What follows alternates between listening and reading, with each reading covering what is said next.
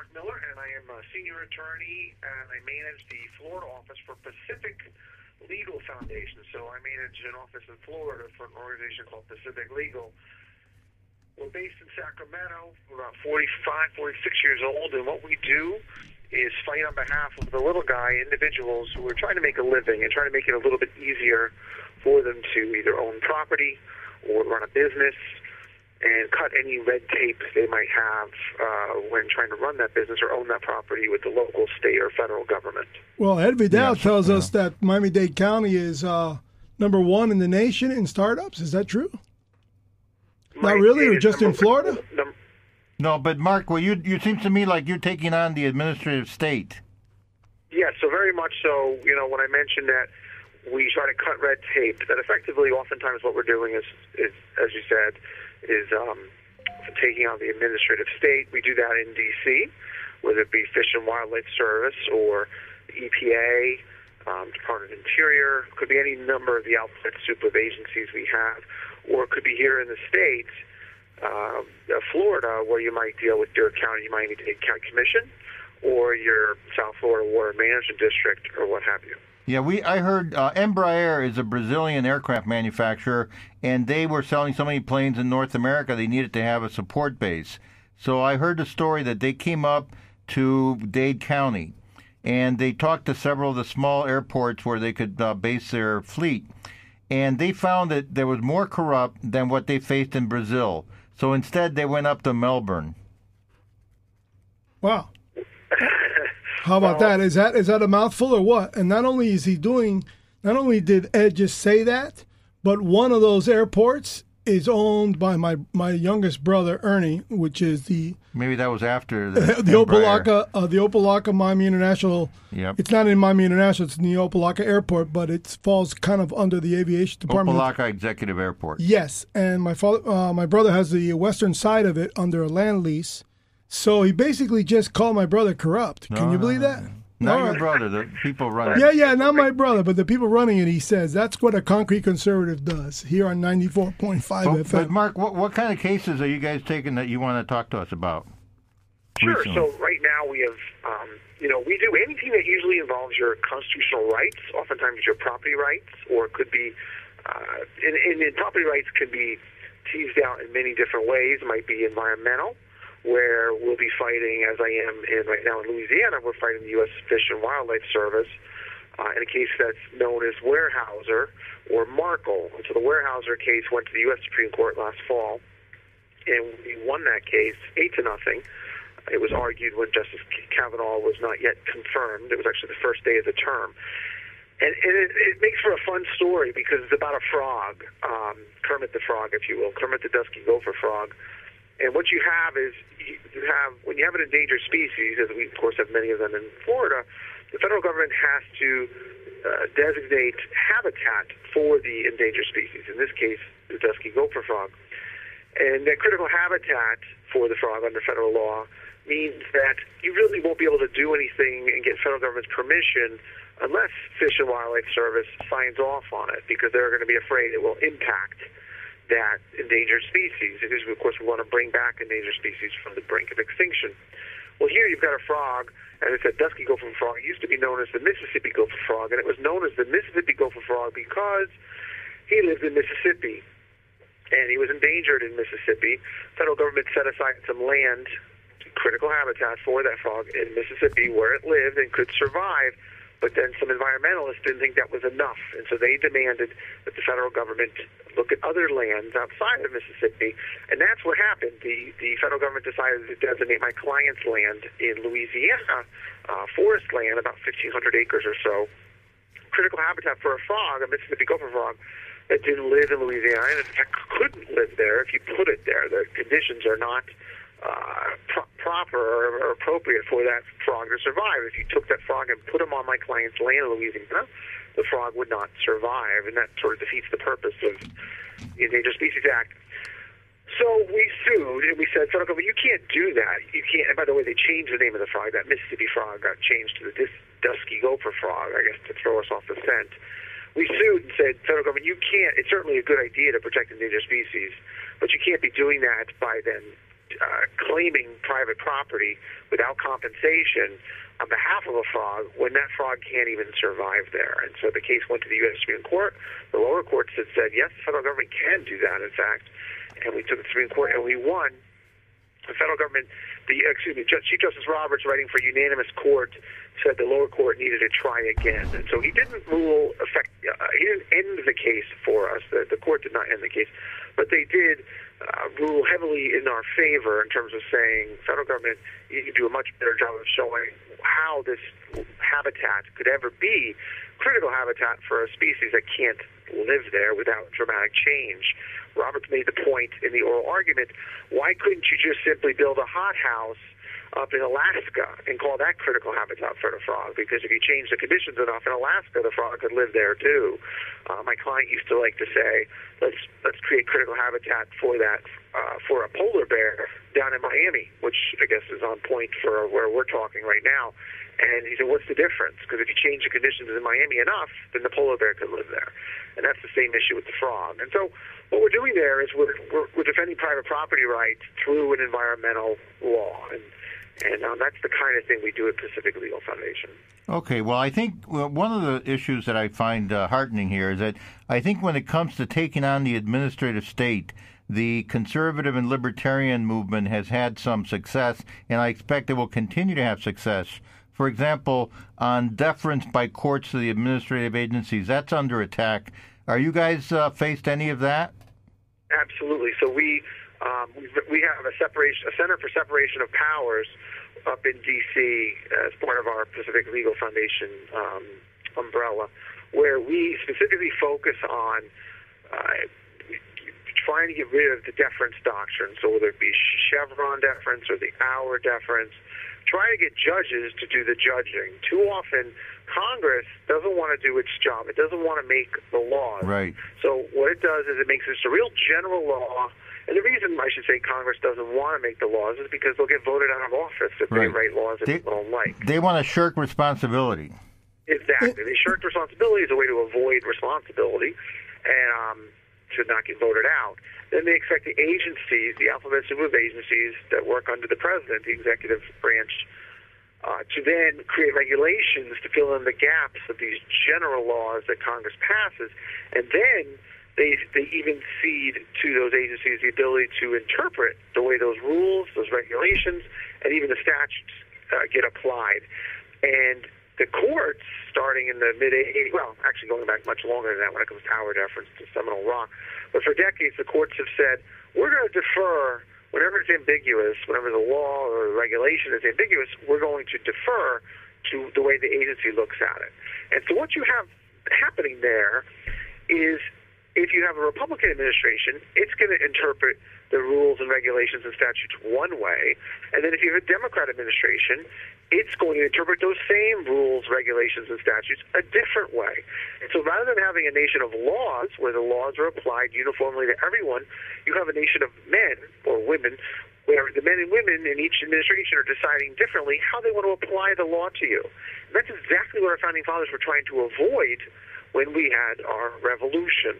And so here at Pacific Legal Foundation, we push back against that idea, those deference ideas, where the, the courts, which were designed by our founding fathers to be the ones who uh, interpret the law, are instead deferring to the executive branch, which is not it's there to police the enforcement of the law, but not to be interpreting it. And so that's really what Pacific Legal Foundation does. In many ways, we're, you can call us a government watchdog. Well, I think that's great, and I agree with what you're saying, with one exception. I think both administrations, Democrats and Republican, tend to lean in one direction, which is to expand government power. I would say um, I would agree with you that they may interpret it differently, but they, it's just a ma- it's just a matter of degree. Yep. Either way, they people who get power typically, not always, you know, but typically people who get power want more power, and you know that's really the opposite of what our country's about. It's supposed to be about individual liberty. We give government the uh, authority uh, to govern, but they don't give us our rights. We give them the authority to govern, and then the, people get in the government oftentimes get that backwards. They think that we live by their leave. In fact, uh, and I got a very good example for you that comes out of your neck of the woods. And I don't mean to sound critical of my fellow libertarian organizations because they, they mean very well and the legislatures mean well. And what I'm talking about is these this these this new law that's going to be passed here in Florida about having vegetable gardens in your front yard. So you had someone who owned a piece of property in Miami uh, who should by all rights, have the right to have a vegetable garden in their yard. If they don't live in an HOA, they haven't given it up to their HOA or what have you. But if, in terms of being in a regular neighborhood, the government shouldn't be able to tell you what you do with your yard unless it's abs- absurd what you're trying to do. So, you know, it put threatens the peace, if you will. Mm-hmm. Having a vegetable garden certainly doesn't. But unfortunately, our courts here in Florida dropped the ball and said that, in fact, local governments can make it illegal to have a vegetable garden in your yard. So now our legislature, in its infinite wisdom, is passing a law to say that yes, indeed, you you can have a vegetable garden, and that's nice. I'm happy they're doing that. But the, the legislature who's sort of pushing that bill, the legislator who's out of Jacksonville, Rob Bradley, he said we're giving you the right to have a vegetable garden. That's baloney. And so he, he exactly he means well but he has it completely backwards. Yep. We have the right to have a vegetable garden, and you need to get out of the way. Not think that you're uh, on high, you the king, are giving us something. Oh, gee, aren't we lucky to have the right to have a vegetable garden? No, no, no. To have the privilege to have a vegetable garden, that you're allowing it. No, no, no. We have the right. Government, you're supposed to be protecting our rights, not taking them away and then giving them back to us like you're some uh, generous benefactor, benevolent dictator, if you will. So I think Hialeah is spelling relief here because you know, I'm No. sure that uh, and what Hialeah is not really known for is vegetable gardens, but soon will be now because of this Yeah, newfound but wisdom. It, shouldn't be because. but what are you going to do about all the it chickens running around? Yeah, that's the other question. The chickens in the backyard. Yeah, the chickens in everybody's backyards. Are they going to go after chickens since they, they, they killed the vegetable garden? I mean, since they they freed the vegetable garden, are they are going to they're going to try with chickens now? Because Miami's, you know, Miami lives off. been, I would agree, that's been a local government uh, bugaboo here in Florida and really across the nation because um, some of the younger people, millennials, if you will, like to have these backyard chickens. Yep. And there, what the local governments are trying to say, as opposed to a vegetable garden, the local governments are trying to say is to the chickens that it can spread disease and it can create real, real neighborhood problems that go towards the police power that we do think a local government should have within reason to uh, police us.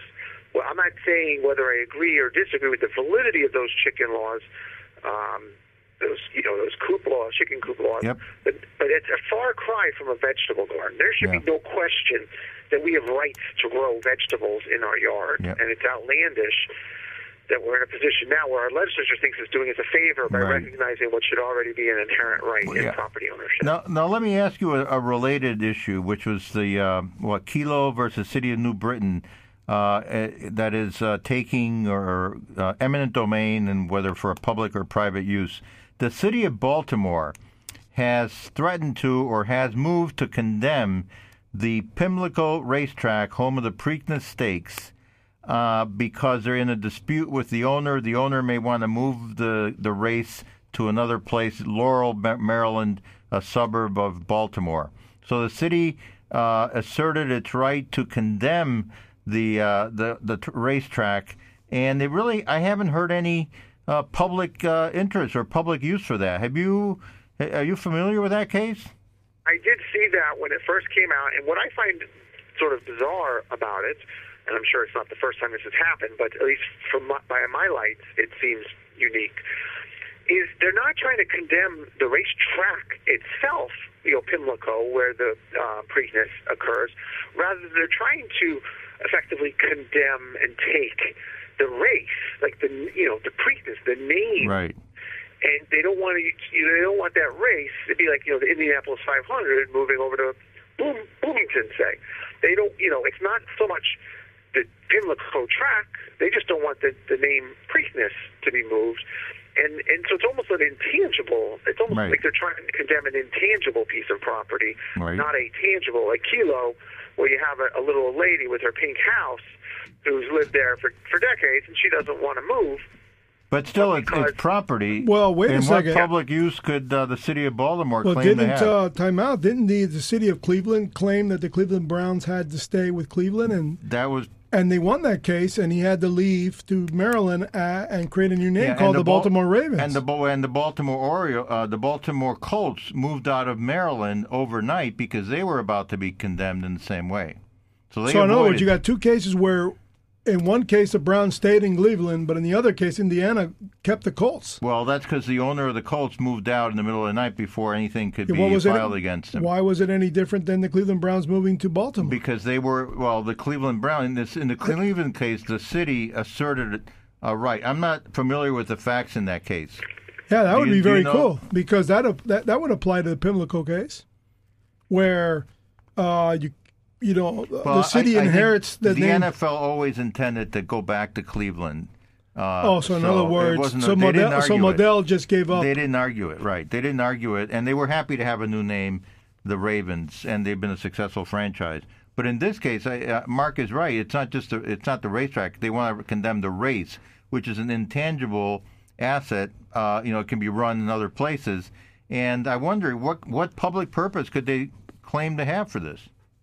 Well, and, and I want and I say I would think it's to bring question, another I would say investor. the Browns, if I understand right, that was a settlement. So Yeah. it wasn't that Cleveland got away with taking the name away from what became the Baltimore Ravens, because you know the Browns ownership, I think it was Art Modell, Yes. moved to Baltimore, and then several years later, the NFL agreed to put another um, franchise, basically an expansion franchise, in Cleveland, but they gave the name, the Browns name, back.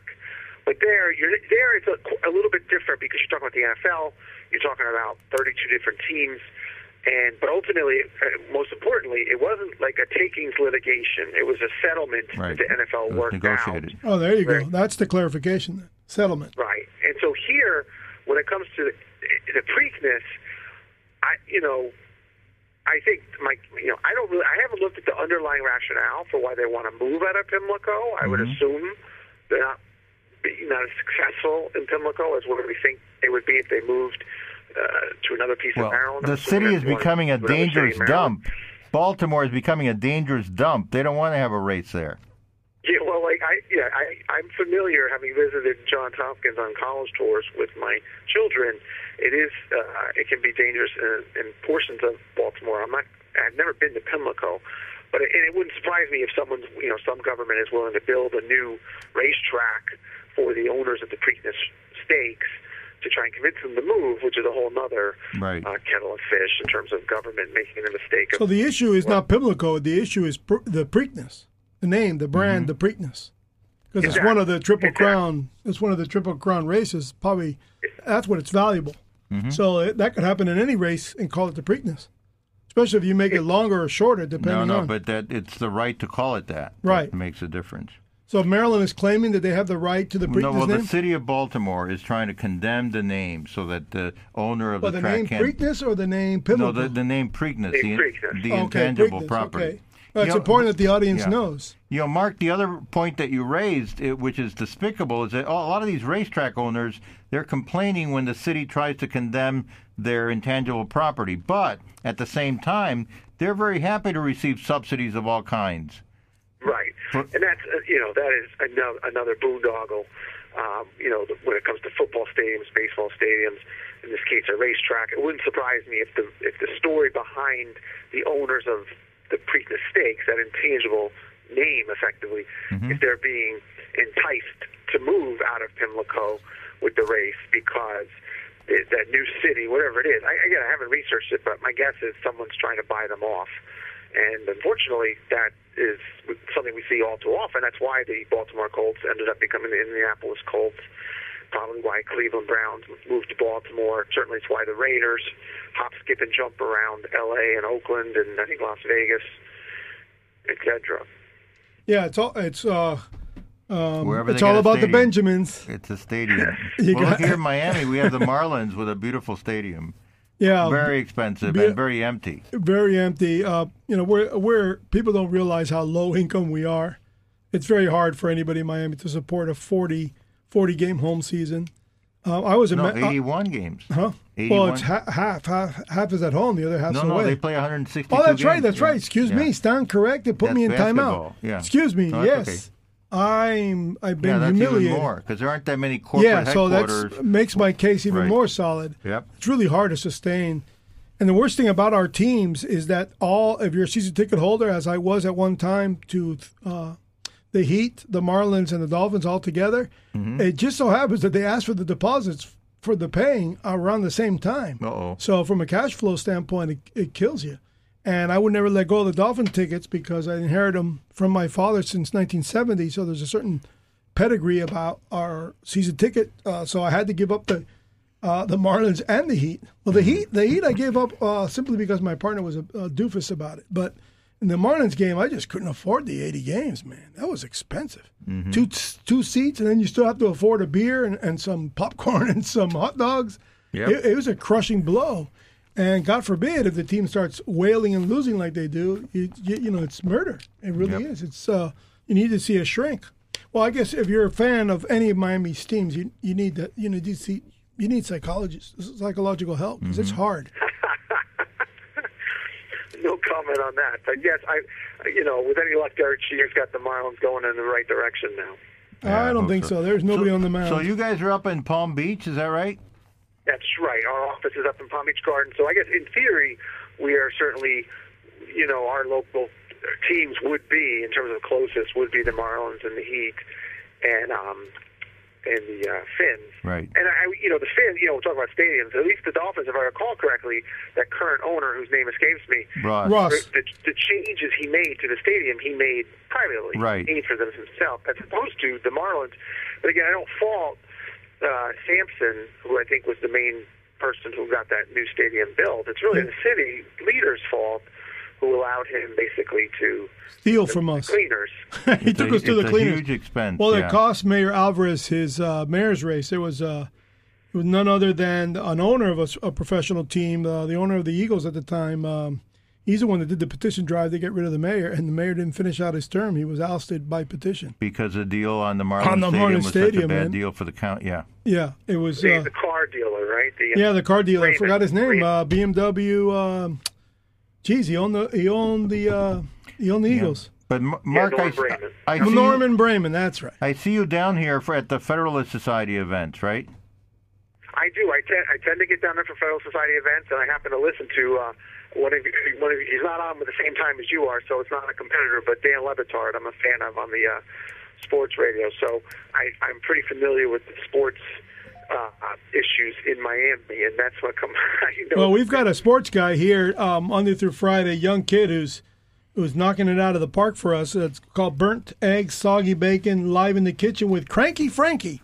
He doesn't like me to call him Cranky, but he has Yeah. that cranky voice. He's got Yeah. that, and he's to- very good. Three to five p.m. on Mondays and four to six Thursday through Friday. Is that Yes, right? and he's really interested in uh, teaching you basically how to gamble, fantasy football, baseball, and basketball. Yeah, baseball, it's impossible to gamble. yeah, he's baseball. you know. yes. But he really I- I- teaches I you. hope How, he really teaches you uh, based on how he's betting. He can't really, he can't, can't take bets. I beg him not to. But and I, I think there's a Federalist Society branch up in Palm Beach County now, right? Yes, and I am. I'm the, I guess, the de jure leader of the Palm Beach division. We, you know, it's really we consider ourselves uh, three parts of the South Florida Federal Society. That would be Miami, which is really the headquarters, and then we have a Fort Lauderdale division and a uh, Palm Beach division. And I, you know, here are sort of my ancillary duties for Pacific Legal. Certainly not part of my job, but sort of um, as a side sort of hustle, if you will. Although it, they don't pay me, so I don't know why I'm calling it a side hustle. But anyway, I, I manage the Federal Society chapter, and Federal Society is about you know separation of powers, and that making sure judges um, understand what their role is. Their judge, their role is not to make the law; that's the legislator's job. Their job is to interpret the law. And um, Have you gotten done a good involved in some of the uh, judicial appointments of the last few years? Certainly, uh, Governor DeSantis on the state side has Right. done an excellent job. He picked two judges from the third from your appeals court right there in Miami, right there by FIU, Right. um, and moved them up to Tallahassee. Um, Barbara Lagoa, who was first Cuban-born or first Cuban-American woman to be appointed to the Florida Supreme Court, and then um, Judge Bob Luck, who is um, Robert Luck, who's from Miami as well.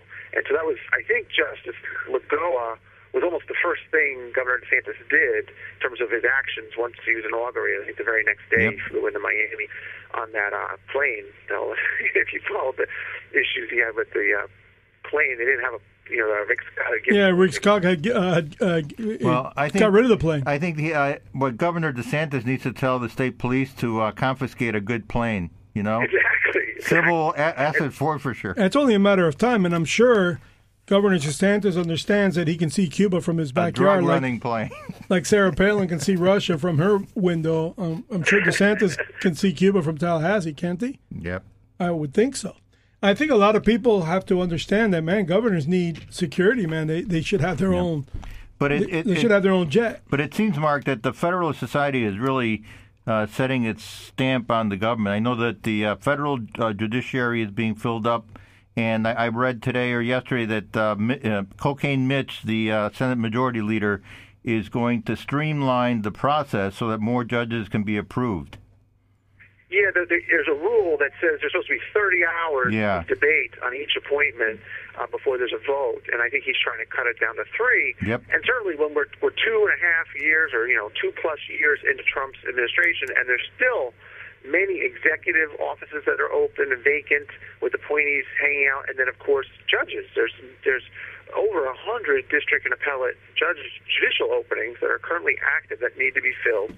And so, yes, I'm, I'm glad Senator McConnell. You know, you don't want to get rid of uh, rules that are longstanding without uh, a good reason. But at this point, I think Senator McConnell has been given the good reason because of the intransigence and the uh, sort of unreasonableness of the opposition. Whereas, because the opposition isn't really based on substance, it's based on just trying to slow down the process. And really, that's not the way it's supposed to work. Yeah, and I think they appointed a couple of judges to the Ninth uh, Federal Appellate Circuit, uh, despite the objections from the California senators. Yes, um, generally, uh, the blue slip process would have said that your home state senators had to approve any sort of nomination if they didn't return the blue slip. That was their way of slowing it down. In fact, Senator Rubio did that uh, to Senator to President Obama a few times with some actually with one federal appointment out of Miami, if I recall correctly, for the Southern District, and um, but effectively. uh, McConnell is saying, "I'm not going to fo- abide by that, and I'm going to uh, we're going to nominate, and or the president's going to nominate, and then we're going to confirm judges out of California that uh, Senator Harris and and Dyfai, Senator Feinstein didn't approve, and so I, I think ultimately, if you can get a majority of the votes, really, why should one senator from your home state have a veto? It- It's not really the way it's supposed Right. to work.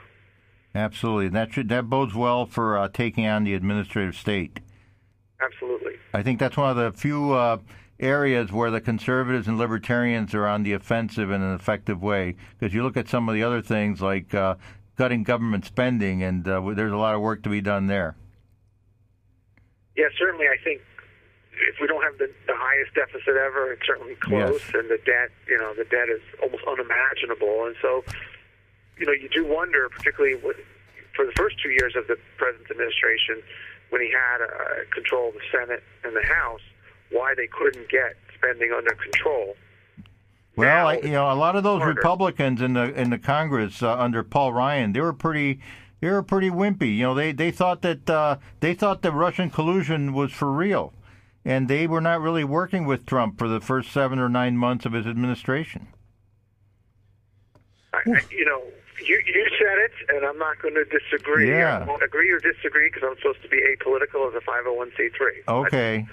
No, I think a lot finally, what what would agree with you. what they did was uh, they finally in December of 17 they passed the tax law, which has been very helpful in cutting taxes, reforming uh, the taxes. So we have a territorial tax system. We're the only major country to not have that. So you know that was a big achievement, but that was the only achievement in that first year.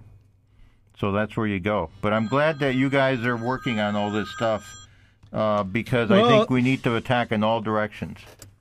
I think I, I can't thank you enough. I, I hope that you'll you'll call the Concrete Conservative again here at ninety four point five FM, and uh, thank you very much for your call. It, it's been uh, pretty cool. Thank you, Mark, and I'll see you. Take care. See you at the Bye-bye. Federalist Society events.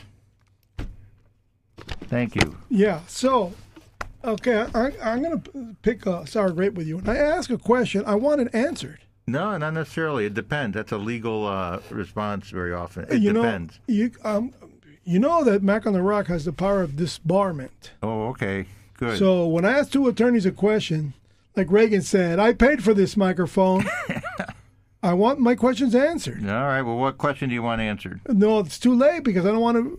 I don't want you to answer it. I, I don't think you'd give me an accurate one anyway. I want the caller to answer my question. What was your question? I forgot now. Ah, okay. well, you got to remember. I don't remember. It was the first comment I made. It was something to the effect of uh, Miami Dade County being the number one county, and you just shook your head. Therefore, he oh, didn't answer. you mean for uh, uh, startups? Startups. Well, no, that, we'll, we'll ask Gary. Uh, well, he could have. He was free Gary to say, Hoover. "I don't know the answer." Oh, okay. No, Gary Hoover will will have the answer because I'm challenging them. Gary's calling at 6:05. He's a leading entrepreneur from Flatonia, Texas. He founded I, the. am assuming there's no mountains in are no- Flatonia, well, in Flatonia. or all the women are just, you know, they're not really. no, no, They're this not is- really, you know. No, it's uh, it's Tortillaville. Uh-huh. And, and so- oh, you went yeah, there. yeah, that was yeah, that was could easy. Yeah, that, yeah. that was a setup for a joke. Caribbean, yes, Caribbean humor.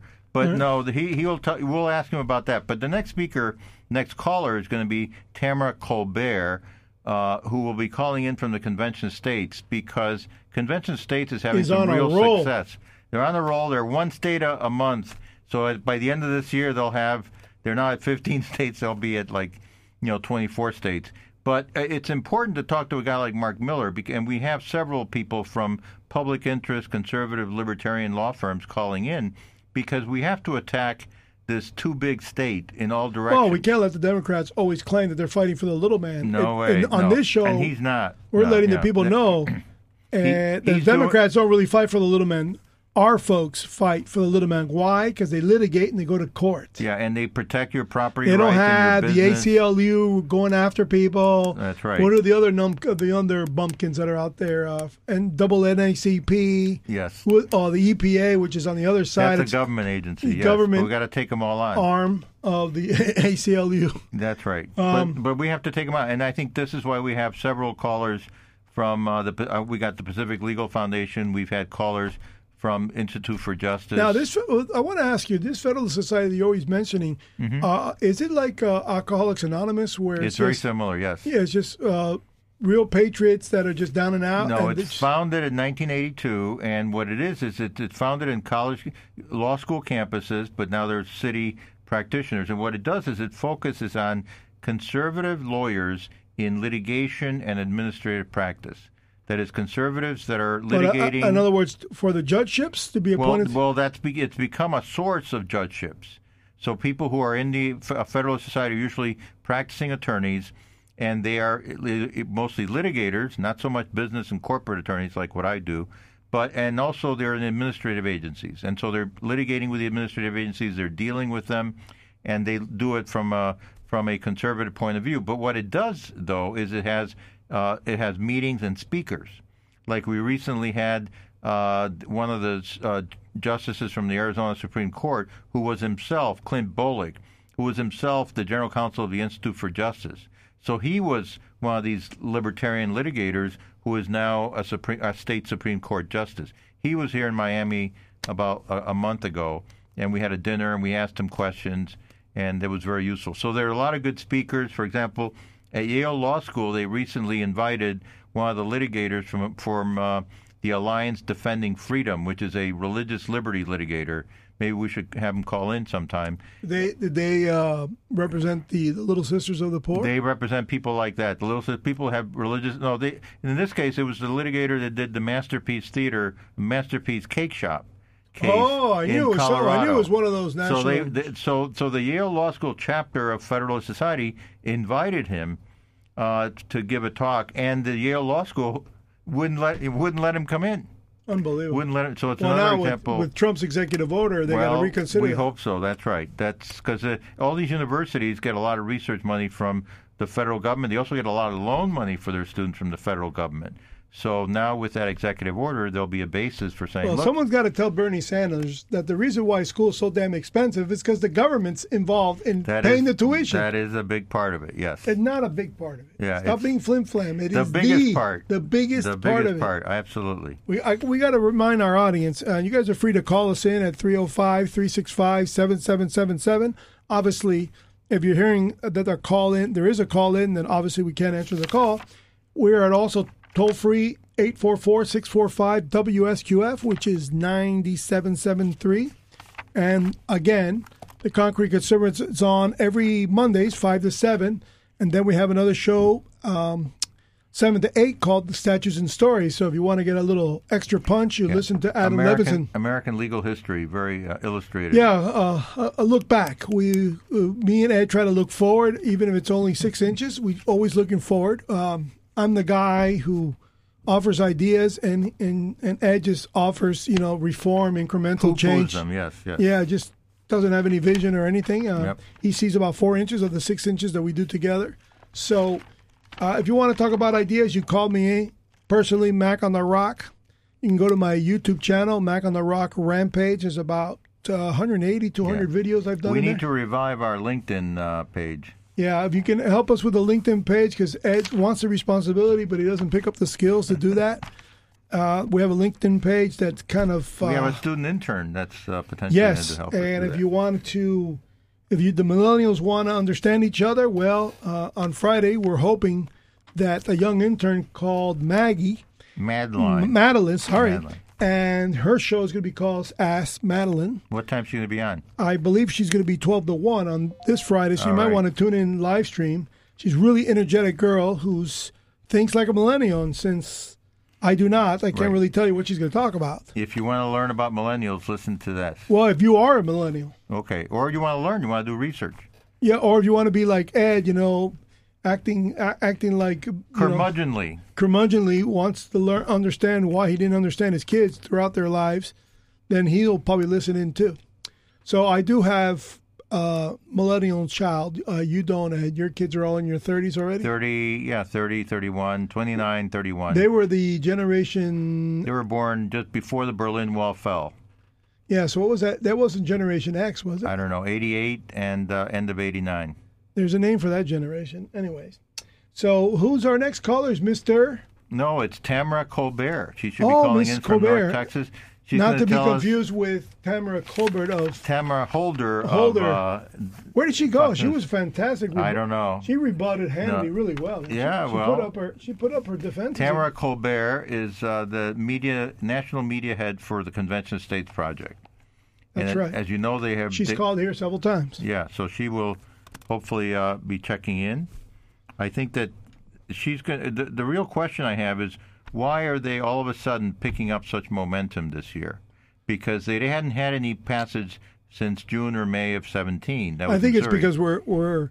you think this radio station may have helped. Uh, I think that's one hundred percent the reason. there you go. Okay. I think we branded them. You know, we we put up we uh, we put up our dukes. We we basically created boundaries here. We are Hispanic patriots, which is like uh, I don't know half of a one percent of the population of the United States is actually people like you and I who see America, wants America, and lives and live in the dream because that's what it is. We live the dream here on the concrete conservative, and we don't budge, right? Because we're setting concrete. That's the reason why we call ourselves a concrete conservative. So anytime Ed acts a little bit like quicksandish or that his concrete is still like wet, I remind him, oh, that's some of the reason. No, it is the reason. It's not partly the reason. The problem is that nobody wants to put a finger on what's wrong with America, and I know the answer to that, and he does not. The answer Absolutely. to what's wrong with America is reform. The word reform. I wrote a book with some 49,000 words, never once used the word reform. I don't believe in incremental you want change. fundamental transformation. I do not Barack want a fundamental transformation. Okay. I want fundamental reinvention of the country.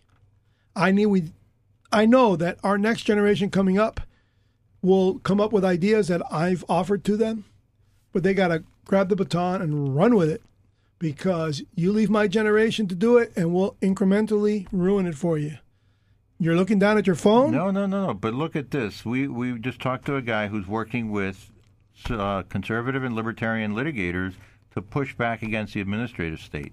So I think that's you know that's one. There there are plenty of areas where the conservative movement is on the attack. We're not on the attack when it comes to reining in government spending. That's for sure. But That's the biggest embarrassment, the biggest weakness of the conservative huge, movement. It's a huge weakness. I agree. And you know, the like he said, the Republican Congress during the first two years of the Trump administration didn't do anything. Well, if they anything, also passed the most uh, grotesque budget in the history of mankind. Budget. Yeah, that was Paul Ryan, who's supposed to be a. a yeah, it's also McConnell. McConnell, everybody, uh, the whole bunch. And they let Schumer put the yeah. teeth into and Planned then, Parenthood and, to keep it alive and, and well. 40, and then 46 of them uh, took early retirement and then 46. That's the saddest thing. How can you give the House back well, to Pelosi? I think that uh, with Trump has kind of reached a crossroad now. With the end of the Mueller investigation, I think you're seeing him have some real momentum going forward. And now's the time. Yeah, but will he really tighten his belt in the next budget? well, he's not. He may not be that kind of guy. But well, you know what they'll do? Watch, and I'm predicting this now. Okay. The next budget will come and instead of tightening his belt, they're going to give him a, they'll give him a chunk of the wall because they realize they can't beat he'll him. He'll approve it. He'll approve it because he yeah. wants the wall but, so bad. But, but the other point though is that I think now's the time for the re- conservative Republicans to start recruiting congressional candidates, including here in South Florida, where there were two Democrat uh, freshman congressmen who I think need to be confronted: Donna Shalala and Debbie Mucarsel-Powell. Now, Debbie has expressly endorsed; she's sponsor of the Green New Deal. So if we can't find somebody to take around with those credentials, I mean that would be pretty bad. And the same thing with Donna Shalala. What who do you think might be a good candidate for those uh, positions? Since you know the local political scene. You know, um, the problem is I would have to know where my favorite pick would live in. He has to live in the district, and that's the problem. I would just or move into the district. I would just run Maria Elvira again against her. Everybody already saw the eyesore you don't want her coming out on, on CNN anymore, Mrs. Shalala. She's two years from now, run against her again. You, okay, so maybe Maria Elvira will. Of you, course. Will Maria Elvira learn anything from her prior? Uh, he had to kiss race? Trump's ass. Yeah. She needs to become a Trumpist. I'll just call her and tell her, look, you know what it costs you and Curbelo. Right. You disrespected the president. You can't do that. You can't shoot inside the tent. We're right. not known for that. Right. Well, Curbelo, forget it. He's now got a job at MSNBC or something like that. Uh, yeah, you know what the thing is with Curbelo, uh, uh, Curbelo was a very stand-up guy when it came to building MAST Academy here for Key Biscayne. Yeah, he really uh, showed composure. What was his position then? He was uh, Board of Education. Okay. Sorry, you know, Board of Commissioners. He was Miami okay. Dade, Miami Dade Board okay, of okay. Um, school board member. Right. And he and Raquel Regalado, who's now running for Xavier Suarez's seat. What is Xavier Suarez's seat? Uh, Dade County Commission. Okay represents the area of Little Havana and Key Biscayne, and um, and parts of Coconut Grove. Mm-hmm. She's going to run for that seat, and he's going to try to take on. Uh, he's going to go for mayor. So, really, you think Curbelo's going to run for no, mayor? No, no, Xavier Suarez. He's going to run for mayor of what? Of the county or of the well, city? Oh, the county. Okay. He's already been mayor of the city. Back in the what late um, late eighties, he was the first. So that will be Cu- the... first Cuban American mayor of a major city. Yes. So you think he'll run for mayor of the county? Yeah, that's for sure. So that means somebody like uh, Lopez Cantera will be available to run against Donna Shalala if necessary. I don't know where Lopez Cantera lives. You know, they have to live in the district, and for me to say that, I'd have to know that he lives in that in that area or move mm-hmm. in quickly or move in this year. You know what happens to a lot of uh, Curbelo's district. Uh, David Rivera ran for that. Uh, he won it and lost it. Uh, Curbelo mm-hmm. won it and lost it. Joe Garcia won it and lost it. Right. It's a very, very it's a uh, swing district. Black and blue district. Yeah, it doesn't. Have, it's you can't even call it purple. It's uh, it's a it's a very it's a mosh posh of high income and middle income and low income, mm-hmm. and it's a mosh posh of all the Latin American countries. Mm-hmm. And so it doesn't have a core Cuban uh... nor a platform. Okay. They don't even know what they want over there. So they don't have fle- they have fledgling businesses there. They have some agriculture down in the mm-hmm. south part of the district. Homestead. They have uh, the keys. They have the, the urban strife that's going on in southern Coral uh, Reef. Yeah, the Coral Reef area, west West Richmond Kendall. Heights. Yeah, they've got that part as well. Um, it's uh, it's real. It's a complicated district, and it's very liberal. It's just not it's not strong It doesn't really have real bona fides. It's a lot, uh, a lot of new, uh, new immigrants, new citizens that are really know. They're U.S. citizens, but they're not Americans. They're probably voting for the first time. Right. And a lot don't- of people. Mhm. And then they've got poor, uh, poor school, uh, poor schools in that area. Uh, they've got the, they've got the best school is the Palmetto, Palmetto High, which Palmetto is High standing, but the other schools aren't. They've got this uh, uh, really cool um magnet that- school down there. Is that Old Cutler? Old Uh, the old, the old, depending on the part of Old Cutler you're talking about, Mm-hmm. Old Cutler has uh, two districts. Okay. Uh, you know, only because you go farther south, it's a different district. Mm-hmm.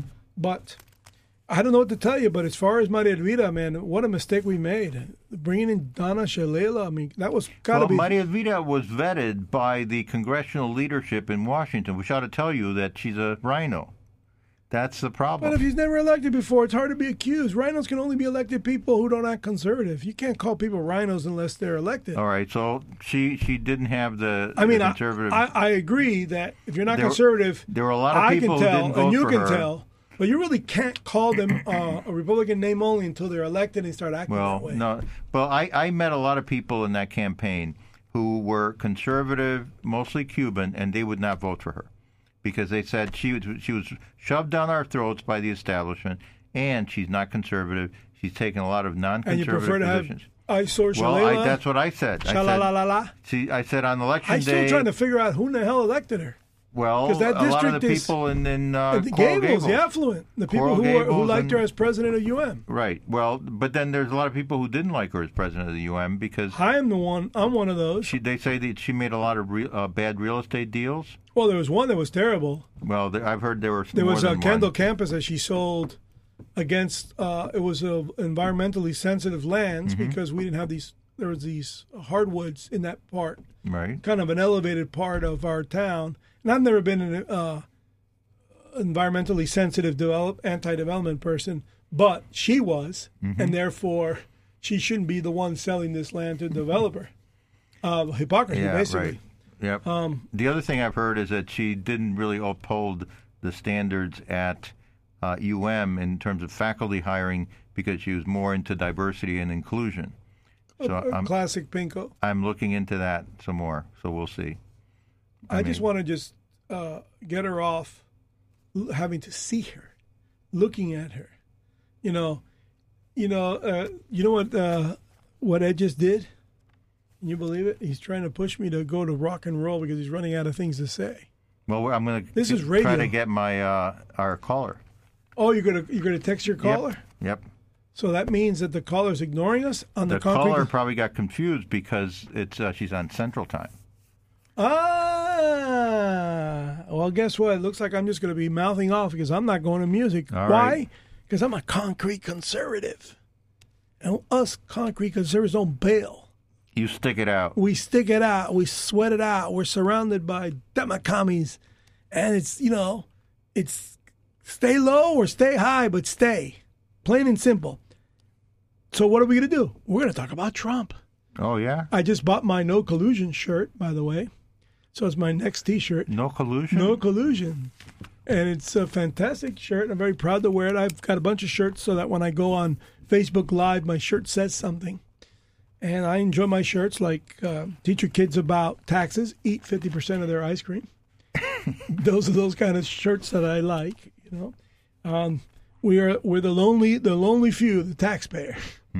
Uh, I got all kinds of shirts. Um, you know, trickle up socialism. Well, this um, end of the Mueller investigation, I think, looks like a real crossroad, and Trump seems to have gotten a, a lot of new momentum, and not only new momentum, but a lot of people are I don't think it's momentum. I think it's uh, a, a rest assurance Right. that the other party is anti-American. Well, that we knew that before, but now it's been The Democratic confirmed. Party has always been anti-American. Well, it's interesting because uh, some one of the writers, uh, Michael Barone, was a, a, a pundit in uh, Washington.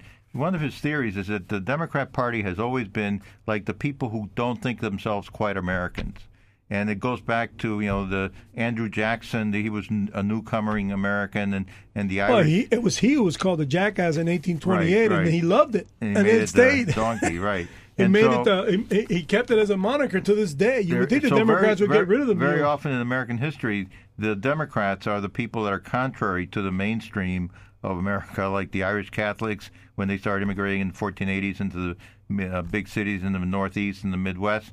Then the Confederates. I mean, the you just say you said 1480s, uh, 1840s. 1840s, 1840s. Lapsus linguae. Yeah, and then the the the the Confederacy was a Democrat project. It was all the Southern slaveholders who wanted to break from the Union, so they attacked the Union, and that was so slavery is a Democrat project, and then segregation for the next hundred years after 1865 was a Democrat project. So Same with the New Deal and the Great Society, including the New Deal. The New Deal was uh, the welfare state. well, not only a welfare state, but it was also a segregated uh, welfare state. Remember, the first Supreme Court justice that Franklin Roosevelt was able to appoint was in 1937, and there was Hugo Black, from senator from Alabama, who had been a lawyer for the Klan.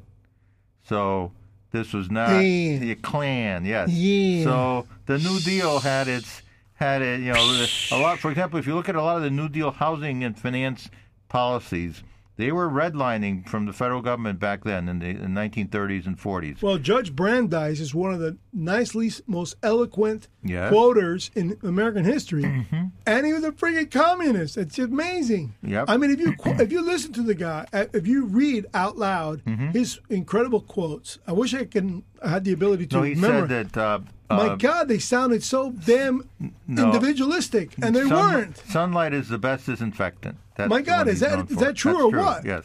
And guess- Disclosure. Right, and who's not disclosing? The Democrats. They're Well, not, all disclo- right. they're not So disclosing what think- Hillary's up to. I think Trump is uh, on the on the rebound. I and think. then, of course, they're accusing us of not disclosing because the, the Mueller report isn't out. So, Oh, baloney, Uh, you know. baloney. So, but I, but I think that, that this new momentum that Trump has has to be captured. And I, first of all, I hope that they will investigate and, if necessary, put in prison people like James Comey. I want and, Lynch in, on this Well, line. right, okay, that would be fine too. Comey, is there a, is there a- Brennan. it, it could be a federal crime to climb up federal It is a- taxiway well, into an airplane wha- to see an ex-president. well, I can tell you, yeah, that uh, Loretta Lynch. I want to know if she's got if, if Loretta's got a, like a bite mark or something. From, I don't know. That, Loretta Lynch is definitely pretty crooked. So I, I want that to be pursued. But also, I think we need to use How about the guy who was supposed to investigate? Uh, he's lost in the wind somewhere. Uh, he has a name, um, but they, they, they, they, they put him like in witness protection program. The the person who was supposed to invest uh, in the DOJ who was supposed to investigate the Clintons. Uh, forgot his name. If you keep on talking, I'm going to go have- search his I, name. I have no idea who you're talking about. But now, how about this? Let's get a little bit Cubanness into the show. Okay. Isn't it kind of odd for us Cuban Americans? We're only four percent of the Hispanic population, Right. and American Cubans are even less than Mm-hmm. that because you know they're like me; they're born here, American Cubans. And you got Sarah Carter, the heroine, who's Cuban American Yes, or her American Cuban. is- her The mother. mother's Cuban. Then you got Jim Acosta, Obilio, o- Obilio, which is a total Wajito name.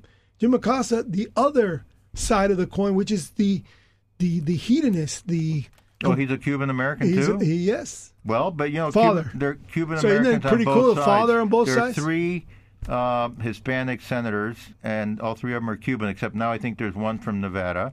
But uh, there's Menendez from New Jersey, and he's pretty crooked, and he's a Democrat. He's a- Hey, he was he was off the hook. Stop calling him crooked. All right. Well, and then there's uh, Little Marco here in Florida. Uh, it's funny. Little Marco has this new uh, parent uh, paid uh, leave, but he's going to finance it by going into the bankrupt Social Security system.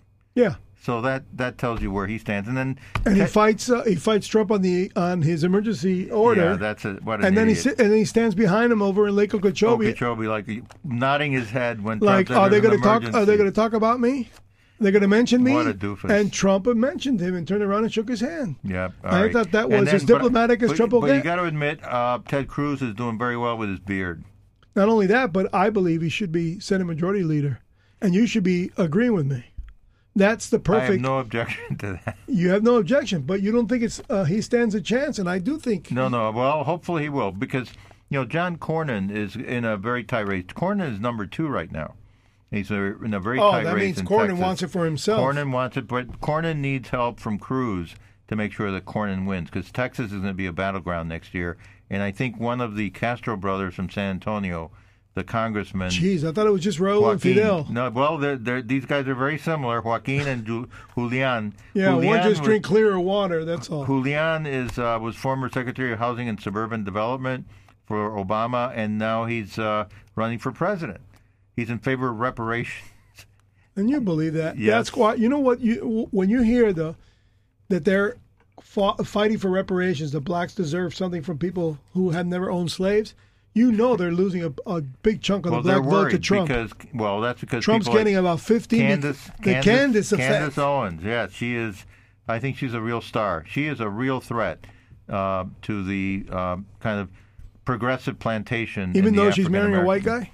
Hey, that's you, you're a free person in America. You can marry whoever is silly enough Lo- to. what's love got to do with it? Well, it, I'm sure they're in love, but you can marry whoever is because willing to do uh, it. I've been I've been reading stuff here on Instagram, and they're annoyed. A lot of Who's black annoyed? black people. Why? It's That leave she her- married a leave white her guy. Oh, alone. that's why she wanted to be famous, so she can uh, uh, mixed race marriage. I Oh, get it come now. on.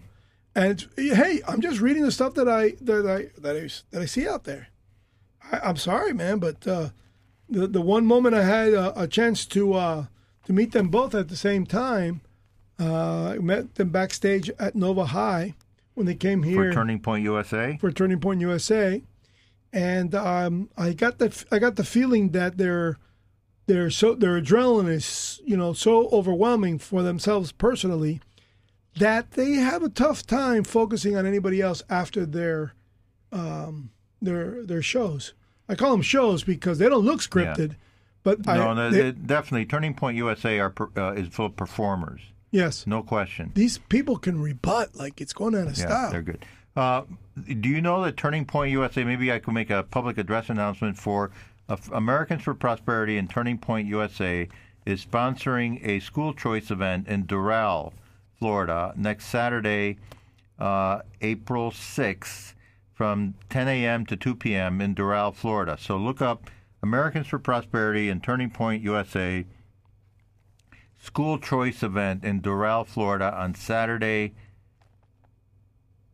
Come on, you're having a senior moment or what? No, I, I- it's Saturday, April 6th, but I'm going to give you the address because I realized Oh. that I have the address right here. It's at 7311 Northwest 36th Street.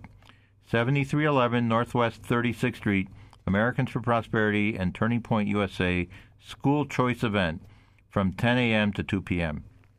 There you go. That that's a good. You you might want to go to that. You I'm know, going I- to be there. You I'll- know I don't leave the key, man. you don't leave the key. What's there in Miami that I'm missing out this is in Doral. Yeah, what am I School missing in choice. You know, Turning Point USA. they're not. They don't care less about me. I got the nuclear option. I'm the one who put my my skin out there and my daughter's skin out there. And So uh, how is the drive? so pay respect and tell the story. Don't ask me to go there unless I'm the guest speaker, so I can all right. bomb them so all. how is the uh, Parent Guardianship uh, Act going here Well, in Florida? quite frankly, the the the House member that I um, um, have not been able to reach, his name is Jason Fischer. Where's he from? What? He's in the area of, I would say Jacksonville area. Uh, I don't remember the district's the, the the number in the district, and the senator is also from the Jacksonville area. His name is Hudson, and I uh, sent messages. I was able to speak to his assistant, Mr. Kotite, and I sent him the the website of my experience, and and guess what? What That's happened? what. It's not. It's not moving. It's called Dead Silence. Uh, stagnation. Yeah, it's no, that's stagnation. Stagnation implies that it's a slow moving process. No, I'm talking about dead air, Really? just like that. See, like the the cancer of radio, dead air. Zzz. People don't get it. They want to really cut around the edges. And guess what? Every day, every day that I am not getting headway is a mm-hmm. day closer to more Ocasio Cortez is Right. being elected. Right. More socialists. If you can't stop Bernie this, is the leading candidate among millennials. remember, millennials. young people, as hard as and competitive as our workplace and work environment is going to be for the next 20 years, these kids that are right now are not, not, not eligible for employment are looking down at their phone. When they finally look up and realize, oh my God, I can't get a job through the phone, they're going to say, "Oh, it's too late to be conservative because uh, Bernie Sanders just wrote him a check." And guess what? They're going to do what the Puerto Ricans do. What's they're going to they're going to corral the post office box at government housing facilities over in the quad, what they call the quad. They just wait for the postman to come with a welfare check. Oh, really? And uh, he just drops the bag in the middle of the quad, and they all run to the bag and tear it apart. And everybody starts distributing the checks to each other. They read the, the labels out loud, and the and the mailman just waits to have the bag returned to him when the, all the envelopes are taken out. And that's all over New Jersey, all over New York, all over Chicago, all over uh, Boston. Hispanics receiving checks Mm-hmm. and just going home. And yeah, it adds to the economy, I guess. no, Pelosi, no, no, no. It's not good to have all these. That's what Pelosi told me that as the more Right. welfare checks out there, it's a stimulus to the economy No, no, no. because they'll no. buy with it. Well, if that's the America that we want, then you know let's shut down this operation and blink once. I said it, blink twice. You missed it. And guess what? Ed is back with his finger in the hot bowl of chili, spinning it around, saying I should go back to rock and roll. I'm not going to. It's six o'clock, six o five, six o three. What time do you have? We have a caller at 605. Well, I, I'm a little fast. You know me. I, I drink coffee. I move fast. I do things quickly. I act with urgency. And I'm with Slowpoke Ed Vidal. Ed, I still got to give you a nickname for the radio. You've you've you vetoed all your names. You know, Katrina already bought into this Eduardo thing, so we can't no, use she that. calls me Ed. She calls you Ed. You're so gringo, it's not even funny. Well, that's okay. I, I want to be gringo when I feel like it, and I like to be American Cuban when I feel like it. And there's nothing I can do about the fact that I'd rather have a medianoche than a Big Mac, but it is what it is. There's nothing I can The do. medianoche is a little bit sweet on the bread, so I like the Cuban sandwich straight. Cuban sandwich? Yeah. I, I, I, that's a good second place, but medianoche is medianoche. Have you been to uh, Sandwich, by the way, on 8th Street? No, where is it? Wow, man. It's 14th and 8th. 14th and 8th. You okay. gotta go What's there. it called? sandwich. In other words, the English word for sandwich, Mm-hmm. but Cuban style, Cuban lingo, sandwich, sandwich. Well, Eh? uh, we've been to the Azúcar ice cream shop whenever we have friends. Oh, in front of Domino Park. Yes, and they have uh, uh, a Go to Hell Fidel flavor. It's, uh, it's- chocolate with cayenne pepper, which is really hot. Oh, that's Havana ice cream, Very. but with a B. It's Habana, very- it's like very uh. Mm-hmm. Habana peppers. And you like you like uh, spicy ice cream? Well, no, but this is worth eating. I thought it was going to taste like manure. No, no, no. It was Go to it hell, was. Fidel. Yeah, it was, hot. It was. It makes sense. Go to hell, hot. Oh, that's Hot. cute. Yep, that's good. I don't think I would order it though. You say 14th and 8th. 14th and 8th, yes. Okay, because we're gonna have friend uh, kids visiting around Easter, so I'm gonna take them there, Oh man, it is over the top. and then go for the cigars at Bro- El Titan de Bronce. at Titan de Bronces, which is 12th and 8th, I believe. No, can't be 12th because that's Ronald Reagan Avenue. Got to be literally the next block over. So it's Yeah, probably 15th. 13th. Oh, 13th. 13th. Okay. 13th and 8th. And Sandwich is 14th and 8th. And um, yeah, Titan get their, the, you know who's signed up with Titan to roll his cigars? Padilla. Padilla's been uh, doing Who? Padilla cigars. Oh, okay. Padilla's, um, he's been here in the studio. Ernesto Padilla. Right. His father was one of the first uh, literary revolutionary poets put in jail during Castro's reign. He had the honor. See, and he wanted me to go to music. You know what? We made it. We made it here. WSQF, the Concrete Conservative. Yes, this is the Concrete Conservative, 94.5 FM. You're live on the air. And who do I expect to hear from today? Uh, hi, this is Gary Hoover. How are you, Max? How are you? Nice to meet you. Hi, Same Gary. here. Same here. Hey, Ed. How you doing? Thanks for let- calling. We're gonna let Ed give you a bunch of questions first because he knows that I'm dying to talk to you, but I, I gotta give him I gotta see to, you know, age before beauty kind of situation Yes, here. well, I well know Gary, the feeling. Yep. thank Go for- ahead, Ed. Take you- over. Thank you for calling. We wanted to hear your get your take, uh, but first you should tell our audience about your background, and then you should tell us about your take on entrepreneurship. And Manny, in particular, wants to know about how my, uh, Dade County surpassed Travis County as having the most startups last year. But why don't you tell us about yourself? I'm more first? interested in uh, how did Travis County even get on the list? That's Yeah, no, want. they're very entrepreneurial there. Unbelievable. I would have never known. All right, go ahead. okay. Uh, well, let's see. My name's Gary Hoover. I live in beautiful Flatonia, Texas, which is about an hour outside of Austin. I lived in Austin for 35 years. Is it Flatonia because of the landscape or because of the women? Uh, it's it's named that after the Flato or Flato family who helped found the town. So oh, okay. It's gently rolling. Uh, uh, so Gently rolling. Okay, I'll go with that. Yep. And uh, let's see, I grew up outside of Indianapolis. I grew up in the General Motors factory town. Uh, GM had 27,000 employees in a town of 60,000 people, Anderson, Indiana. And nobody in school could answer my questions about General Motors. They were teaching about leadership by uh, generals and colonels and presidents and kings and queens. And I said, well, what about the leaders of General Motors. They're pretty important in this town, and nobody could tell me anything. So at the age of 12, I began subscribing to Fortune magazine and became interested in business. And that interest hasn't uh, abated since 1963 when my subscription began. And I now live in a library with 57,000 books, including all, virtually all the Fortune spectacles beginning in 1930. Uh, went to the University of Chicago, studied under Milton Friedman and George Stigler and some of those fellows. Uh, worked a couple of years on Wall Street as a stock analyst covering retailing because I fell in love with retailing soon after I fell in love with business. Then I worked for uh, two big department store companies for seven years to really learn the trade. And finally, in 1982, picked Austin as the best place in America to start my first company, which was called Bookstop and uh, it was the first chain of uh, large bookstores uh, modeled after Toys R Us, a huge selection and low prices. And we built stores from Miami to San Diego over the next seven years, and uh, really, I have to say, change, changed the industry. The average bookstore did about a half million a year in sales, and we were averaging three million a store. And at that point, the venture capitalists fired me and sold it to Barnes and Noble, which has done a great job. That's how they really got into the big bookstore business. Well, After that, I Uh, well, wait, wait, wait, wait, wait, wait, wait. Time you know, one, we, Wait a second here. You were the seed. You were the. They tried to bury you and then realized you were a seed.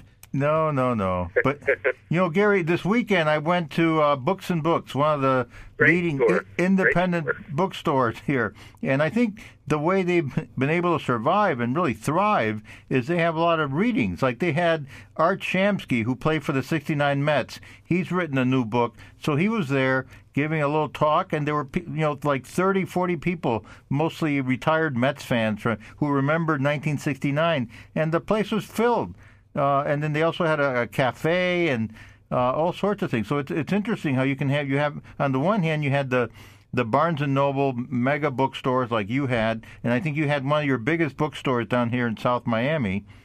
yeah, Uh, and yeah, near Dadeland Mall. yep, yep, that's where we live near there. But then uh, at the same time, there's room for these independent bookstores. Yeah, the industry, you know, it really uh, took a hit between the rise of Borders, which is no longer with us, and with uh, Barnes and Noble, uh, and and our company. But the good independents uh, always did well, and then Amazon came along, and that was another big hit. And people forget that even before those, B. Dalton and Waldenbooks had covered the country. So the weaker independents uh, have always had a tough time, but the great ones, which there are several, the best bookstore in America is called Powell's in Portland, Oregon. Yes, we've been there. Tattered Cover in Denver. Yep. Uh, they've done well, and there's a big independent in Austin called Book People. Um, and those and this, those stores have been growing and doing well. It's been widely reported. Uh, sales of print books have been growing faster than e-books and uh, electronic books for the last several years. So uh, the printed word is uh, is coming back and and uh, doing pretty well. And and yeah, eh, our stores, Barnes and Noble, they've always had lots of autographings, a reasonable amount of readings, and so on. There's a big store out on Long Island that I haven't seen. I forget its name, but it does a huge number of events. You always see Greg Gutfeld going out there and everything.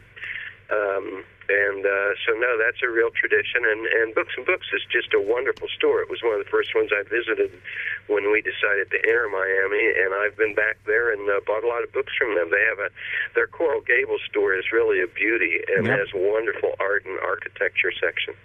Yeah, and they're all over. They're at the airport. They're in Bal Harbour. They're in uh, near the Art Center uh, at downtown.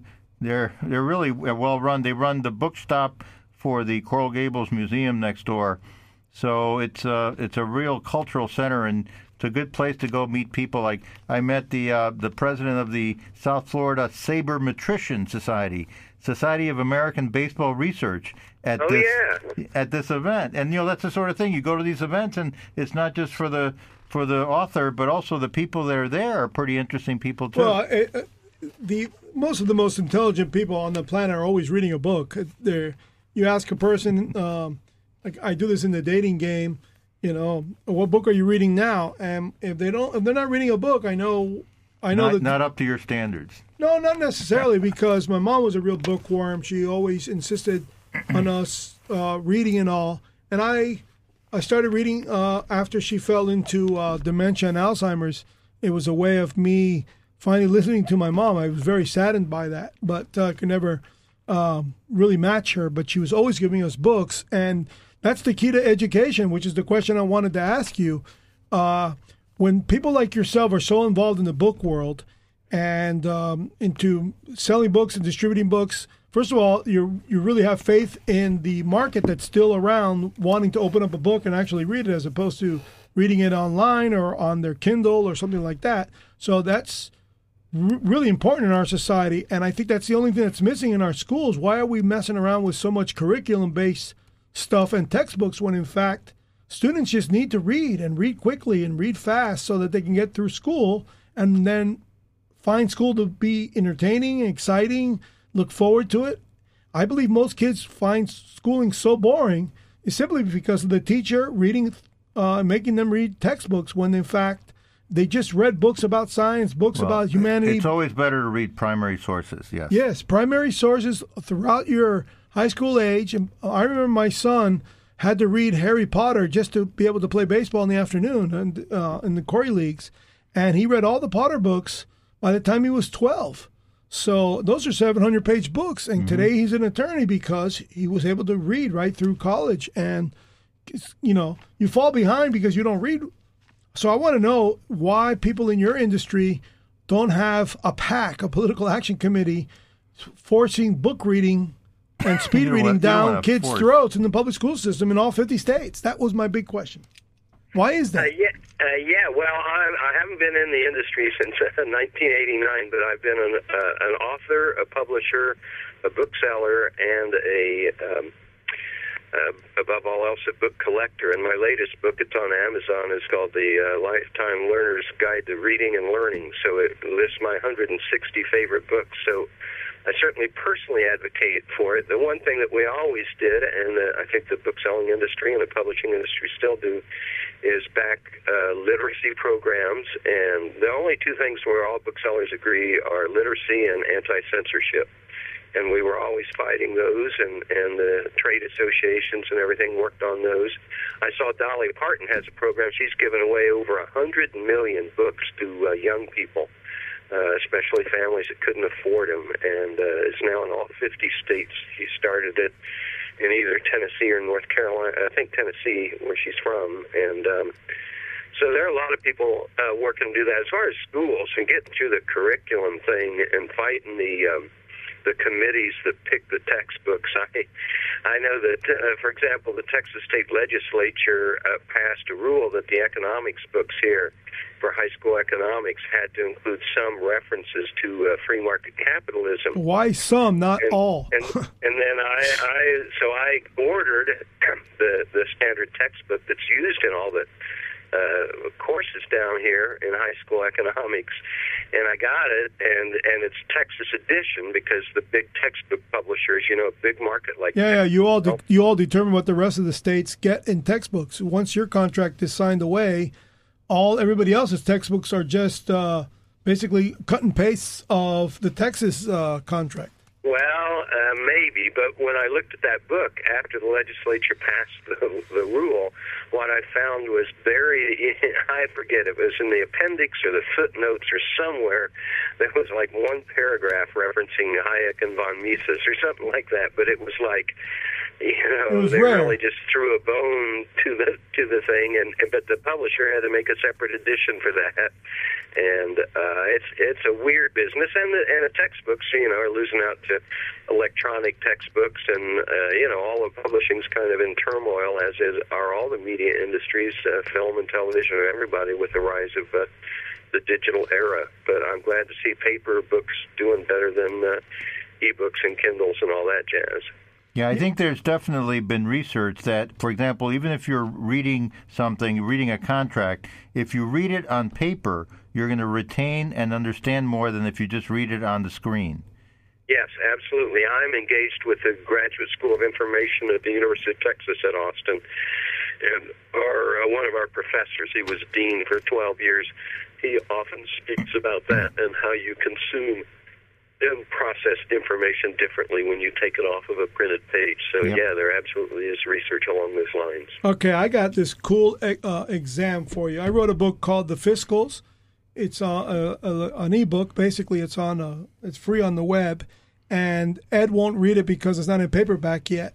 So I'm with Ed on that. Yeah. I don't have, I don't have any uh, Kindle or anything like that. They're good for all right people. People that travel all the time. That one of my friends loves books, but he uh, travels all the time, so now he can take 20 books on the airplane with him. So I understand the convenience of it, but it's just not that hard to put it into print, especially with the Amazon uh, Create Space service. Uh, you don't have to put up any money. You get that book on, on Amazon. They print them when they get an order, and you get a check every month. So There you go, Manny. That's what you got to do. And, but But it- my yeah, problem is the proof. My problem is uh, proofreading. I've had a terrible time with editors trying to change my book instead of just fixing my typos, and that's what, Oh, you and me both. yeah, it, it's yeah, he, pretty. he's a self-publisher. I sent you his. Yeah. book.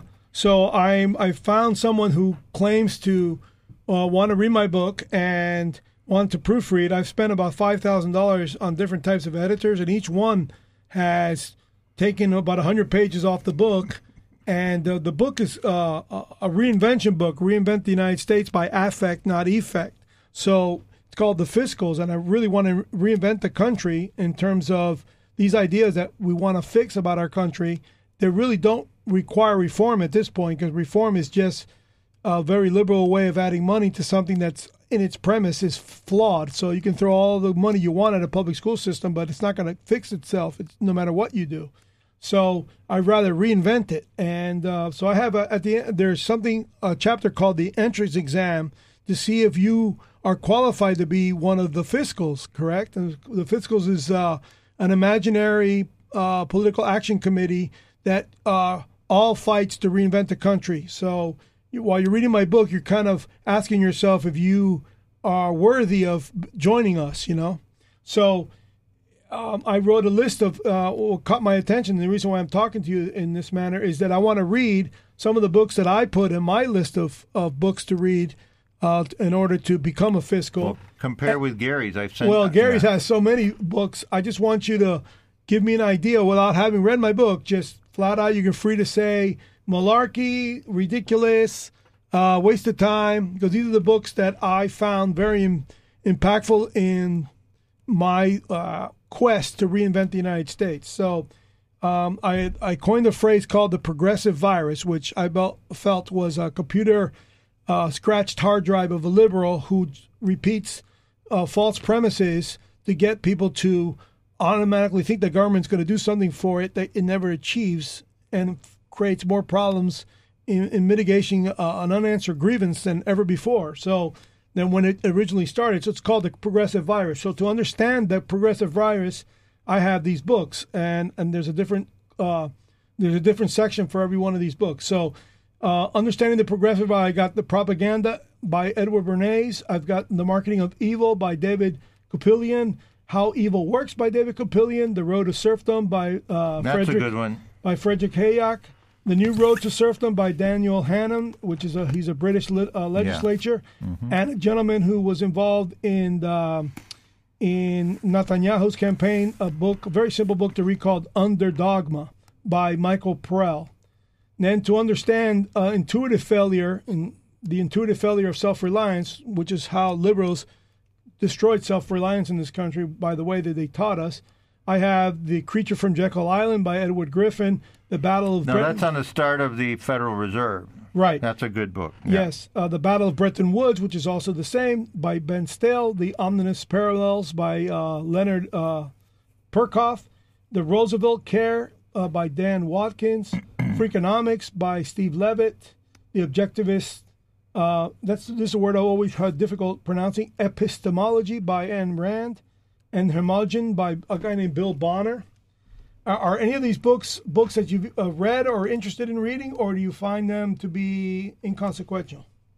Oh boy, I know maybe a third of those books. I mean, I certainly know Hayek and Rand. Yes. Um, and, Yeah, tho- you those are the classics. And Yes. Jekyll yeah, Island. Those, those are all important. Right. You know, Henry Hazlitt's Economics in One Lesson, Milton Friedman's uh, Free to Choose and Capitalism and Freedom. Um, there are so many books, and in my book, I reference a few uh, economics books, uh, but. Um, and I've heard of the, uh, some of the other authors, Peikoff and some of those other people that you've mentioned, but I have not examined those in depth. I actually met von Mises back in the uh, in the 70s at a Wow. FEE conference, Foundation for Economic Education, which is a great outfit that does a lot of good work. Yeah, we had Larry Reed, who was just retired as president, uh, uh, uh, calling in last year. Yeah, for Oh, fee. great. Oh, yeah. Yeah, fee.org. Yeah, yes. they they were in Tarrytown, New York, where we lived about 20 minutes away in Scarsdale. But then about 10 years ago, they moved to uh, Atlanta. And I talked to Larry. He said they cost they cut their operating costs by 50 percent. Yeah, no, I've uh, I'm speaking at a uh, or on a panel uh, at their conference coming up this spring in Atlanta. I visited the headquarters, Great. but yeah, it was up by Tarrytown where I met von Mises at Yep. a. Uh, uh, a one-week summer program that one of my professors at the University of Chicago uh, sent me off to. Yeah, both my kids went to those. Uh, Charlie and Ingrid. They were because we were only 20 minutes away. They had those uh, uh, seminars uh, during the summer where they would stay over there for a week and read up and stuff. That's that's what I went to. I would have gone to it in about 1971, give or take. But uh, yeah, and all those beautiful mansions that were built by the robber barons. And Yep. my my main focus these days is on teaching and preaching and promoting the lessons of business history. So I write online on my website, Hoover's World. You'll find yeah, repeat that to our audience. What's the uh, website great again? Business people. What's the website? Uh, you can go to hooversworld.com and see them. And they're they're originally published by a great organization called the Archbridge Institute, uh, Washington, a small think tank that's focused uh, on. Um, Economic mobility in America. The uh, founder, Gonzalo Schwarz, thinks we've uh, way over focused on uh, inequality when we should instead be focused on how do people rise up and he's a big believer in uh, free markets and uh, free minds, as Reason Magazine says, and uh, so that's um, where these biographies are originally published. What's so, his name? uh, What's what's the guy? ArchbridgeInstitute.org is their website, and then I later republish him on my website, Hoover's World. What's his name? Gonzalo what? Gonzalo Schwarz, S C H W A R Z. Hispanic Jew. All right, good. Uh, it's a good outfit, yeah, and they work closely with uh, the Foundation for Economic Education. Right. Education. Yeah. We'll be down there in Atlanta together. That's great. Are you familiar with uh, the the Leipzig connection in the in the early days of public education? How Uh, no, I'm not. apparently um, uh, a group of experimental psychologists and psychoanalysts from Nazi Germany before Nazi Nazism became the reign of terror. There was a a group of psychoanalysts that were basically recruited to the University of Chicago when um, what's his name uh, Rockefeller. Hutchins? no, Well- no, John Dewey. You keep on saying Dewey, man. Dewey's after Rockefeller's money. Okay. Okay. Rockefeller puts up the money for University of Chicago to create the first teachers college, and he keeps on saying Dewey created the No. first teacher The college. Teachers College is at Columbia University. But that was over eight years after John. Okay, could we already be. discussed this. Oh my God! So the money came first, usually, and then the evolution comes later. Right. The money's there for you to use. Well, anyway, the Leipzig connection was something that a lot of educators don't want to uh, pinpoint why our kids are ADHD and uh, unfocused, and why and uh, uh, and maybe not you and Ed. Um, since I'm a young pup at 54, I know that I'm affected by what I'm about to say because people don't want to acknowledge the fact that the multiple choice exam is what has us this way. We don't really uh, have the curiosity and the intent to find an answer to something because we were taught through a multiple choice exam to settle for the best of three answers or the best of five answers or if there is no answer the all of the above or the A and the C or the B and the and the D. But it's the it's the way we were taught that has killed curiosity. And that's where the real intellects uh, the evolution of intellect is being curious to find the answers. And the only people who have been able to safeguard against the, the multiple choice exams are basically people who studied math and people who studied engineering, where you have to be curious because you know you can overcome the multiple choice exam if you're in the world of Well, engineering. And in law, you have to uh, write never, essay. never, Yes. never, never in your wildest dreams. He's, you know, he knows that I have a pet peeve about attorneys, and I, I find them to be the, the most, you know, hideous among us. Uh, you're not an attorney, right? Promise me, I didn't insult two people at once. Okay, so you're on my side for these next one minute or two. But I just pulled up a PDF about the Leipzig connection. It looks very interesting. Yeah, it's uh, it was really disgusting how they started experimenting with us children in order to create a, a bunch of insidious institutional education programs that end up becoming the first teachers in America. And they use, guess who they use? The the Southern sharecroppers' children.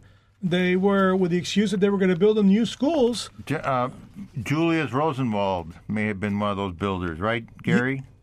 Yeah, Rosenwald built over 3,000 schools for poor blacks in the South. Uh, there are whole books about that. Uh, Well, I hope you I don't you'll see the connection about there. Their, um, approach to education.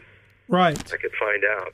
Yes, and they basically created r- robotic institutional structures where the only thing you're really good at when you got out of public schools for about 50 years was to go into a factory and settle for an, uh, a middle class or Maybe a, that's what they were trying to train. that's exactly what they were trying Yep. to do. Rockefeller had the factories. Of Yep, course, he was yep, trying to train.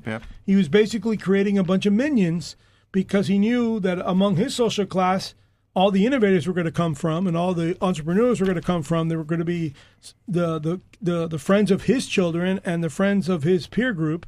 So he basically institutionalized public education in a manner where he created the the general education fund and he put uh, I forgot the gentleman's name, but he was uh, good friends with Woodrow Wilson. John Dewey was that the guy? Would you No. keep on doing that Oh, to me? Colonel? House. Uh, you know what? It could have been House. Anyway, Uh, this this piece that I found online about the Leipzig connection talks extensively about John Dewey's role and all that. well, uh, you didn't have to say that live. Could you have said that like later? No, no, that's all right. Because he keeps on taking, he keeps on uh, obsessing with John Dewey's involvement, and I, in my book, I just talk about the predip, you know, not the precipice, uh, not the climax, but the origins of institutionalized assembly line schooling, where you just push kids through based on age, not based on intellect. In other words, we were wrong in educating edu, uh, educating our kids first through sixth grade based on age.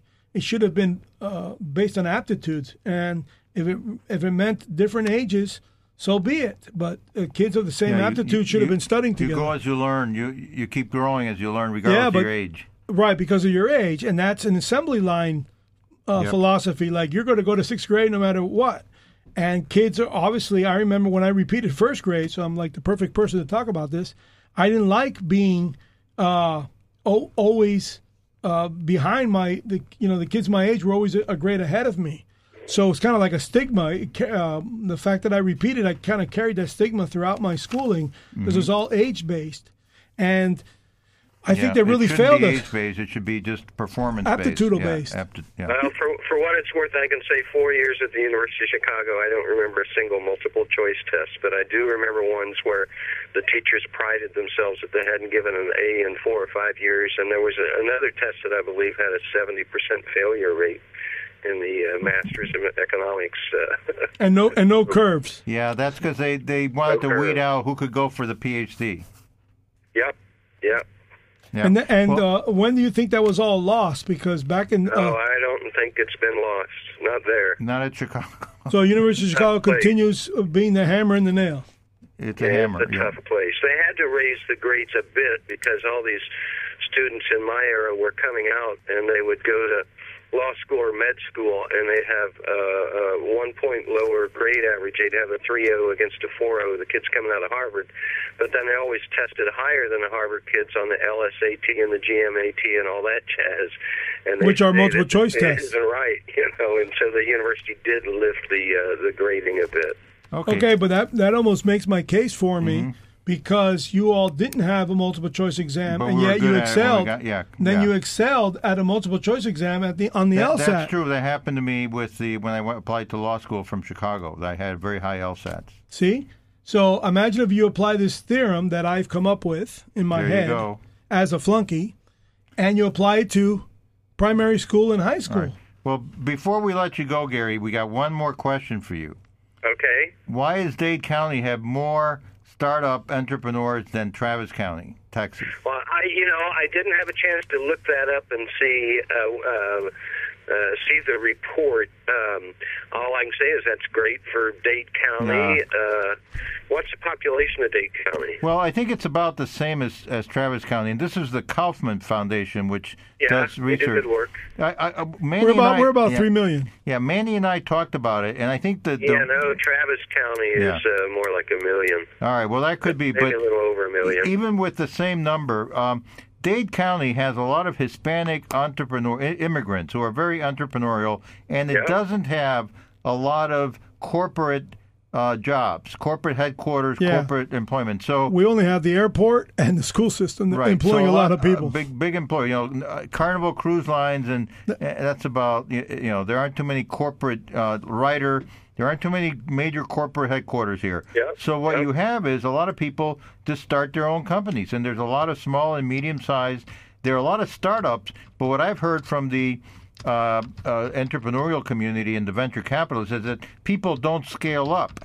And the, my answer to them is they don't scale up because they didn't build it to scale it. They built it to keep, keep themselves and their families employed. So that's the difference. Well, uh, we also have the benefit of, depending on how these studies were taken, do they go back as uh, startups? no, it's just every year. Every Oh, year. just Yeah, every year. Yeah. So in in in the case of Miami, yearly, I would say it's the the you have to give credit to the Venezuelan immigration. Yeah, every time there's a wave of immigration, there's That a new affluent. wave of. Oh yeah, there's a new wave of uh, you know laundry and dry cleaners franchises. No, but so I, uh, your- uh, your- startups could also Yeah. be Anything. These Car dealers, th- these car- computer operators, software Yes, companies. yes. Because a lot of affluent Venezuelans came to Miami-Dade County this last year. Uh, same, just like the, the, the cream of the crop of Cuba came out in 60 through 66, the best of Cuba came out of Cuba, Yeah, and the best of 66. Venezuela is coming out of Yeah. Venezuela. So they're starting a lot of new companies. There's a company called Gaming Frog, which is um, it, it hooks you up to a game of skill, not chance, and you can bet on yourself. And that was founded by immigrants from Colombia, just young guys, 29 years old. Uh, I and teach down in Colombia. There's so much going on down Yep. there. I have long called Miami the New York of South America. yep. You know, it That's really is very well the said, yeah. Center for South America.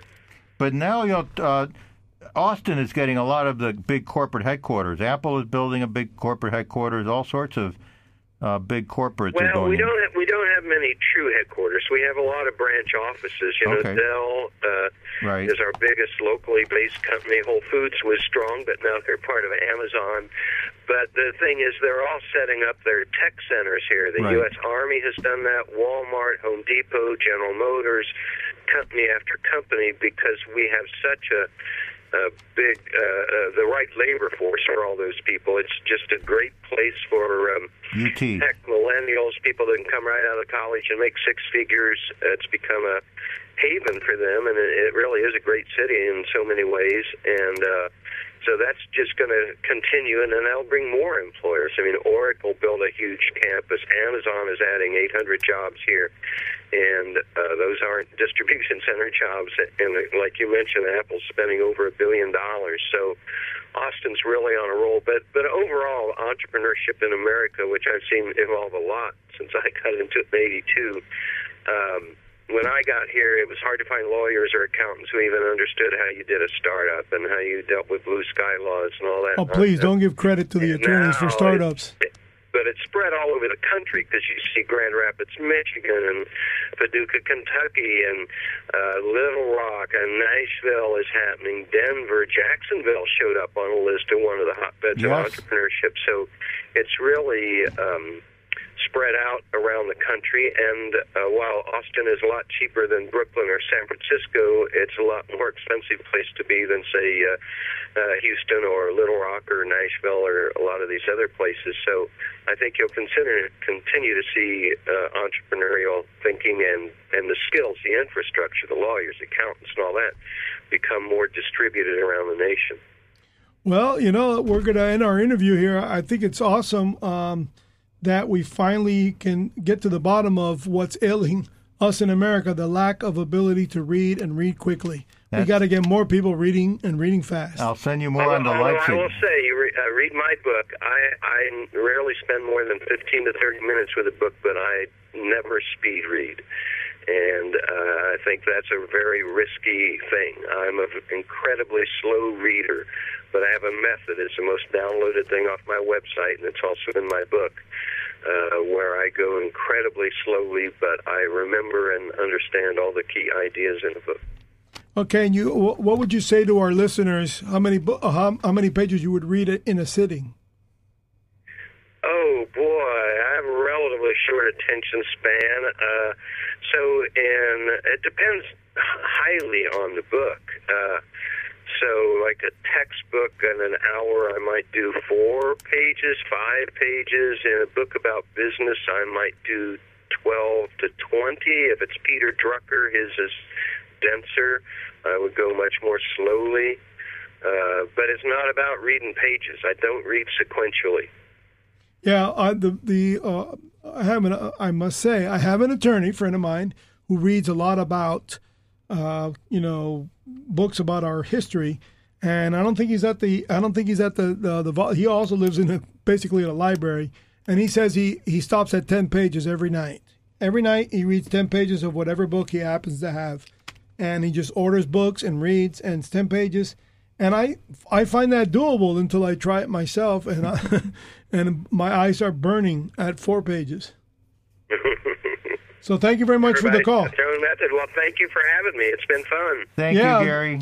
You bet. We'll be calling you again. Okay, carry on. Bye bye. Take care. Yeah. So as you can see, readers out there, you know, four to ten pages, four to ten.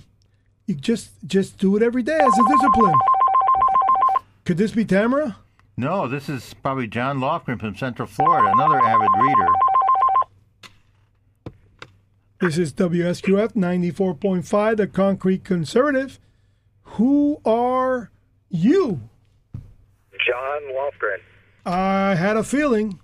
Not I, I didn't have a feeling at all. It was just, you know, I could see Ed's happy face. You know, John's calling and he gets his happy face on because you know he's Aura. is- The aura surrounded him, huh? yeah, it's you know he's the one pushing the Oh. The Tribune articles that you write to everyone. So he's your biggest promoter. Tea Party Wow, Tribune. That's really cool. Thanks so much. Thanks. Yeah, you really nail you really nail it. You got to elaborate on on the donation uh, the donation to gift ratio between politicians Well, and we industry. should, we should tell our audience. Why don't you, John, why don't you give us a little thumbnail sketch on your background for our audience? So, uh, my name is John Lofgren. I'm an engineer by trade for most of my life. I got five patents. And uh, when I was in industry, I helped write some, you know, design manuals, some best practices, and I kind of applied that to politics when I got out and ended up, uh, you know, coming up with a book of kind of best practices in government and, you know, what's dysfunctional and why we got here. and it's called Atlas Shouts. Yes. Atlas Shouts. It's uh, almost five stars on Amazon these days, so uh, check it out. That's great, and you've you've been writing some great uh, articles in the Tea Party Tribune, and the other one was about last one that we wanted to have you talk to us about was campaign contributions are ruining America. So why don't you tell us about that? Yeah, it's really a really kind of an interesting, uh, uh, ironic uh, contradiction that I found as I looked into campaign finances. I was kind of amazed that uh, the, the first thing that caught my eye was how liberals make such uh, much, uh, you know, much angst and anger directed toward campaign contributions. Those are just ruining America. So I started asking the liberals, you know, if, if people don't, if uh, uh, companies donating to politicians are ruining those politicians. Why isn't government money being given away for welfare and all other benefit programs? Why doesn't that ruin the same people? You know, when they're giving these people a full salary. Yeah, what's So, vote buying? Not just a contribution, but a full salary, a year's worth of living. Don't you think that makes people different as well? And then they didn't want to talk about it anymore after that. Well, that's vote buying. And I was, on my uh, way here, I was reading about listening to NPR, of course. I was listening to them complain that the Trump administration has tried to put work requirements on food stamps. How dare he? and my they're they're all complaining. But it seems to me that if you're on food stamps consistently, not just you know in a, an emergency over a year, if you're consistently on food stamps, you shouldn't have the right to vote either because you don't No, have you're not an impartial. Absolutely. You know, representation without uh, without taxation, right? Repre- Yeah, well, definitely a conflict of interest voter. I mean, if you're going to vote to keep your food stamps and you you have a conflict, you're not going to vote for the benefit of the country. You're going to vote for the benefit of yourself.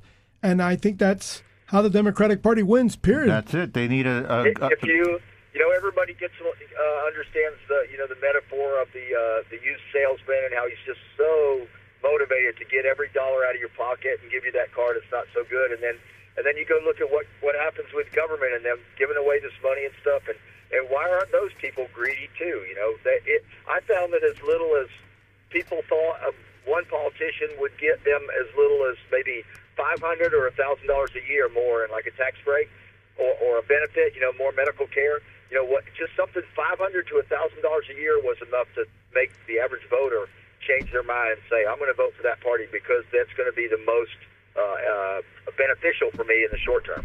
that must have been look at short-term benefit. that must be uh, really extreme when they're retirees protecting their Social Security payments and their Medicare. Yeah, oh, oh, yeah, absolutely. They're totally dependent. Yeah. So all of those now you promise, okay, I'm going to make your Social Security go up. You know, just just fifty bucks a month. But that's six hundred a year. I mean, they do the math on that pretty quick. And the next thing you know, they say, uh, I'm, I'm voting for that candidate. He's going to protect my Social Security. To hell with anything else he stands for, whether he wants to put transvestites in the bathroom or, you know, conduct fake racism hoaxes in all the cities across America with fake, you know, uh, choke- Small. and That's fake- called you're being smoletted. oh yeah. yeah. That's good. We got to find a name. We get you're being smode. You're being smoletted.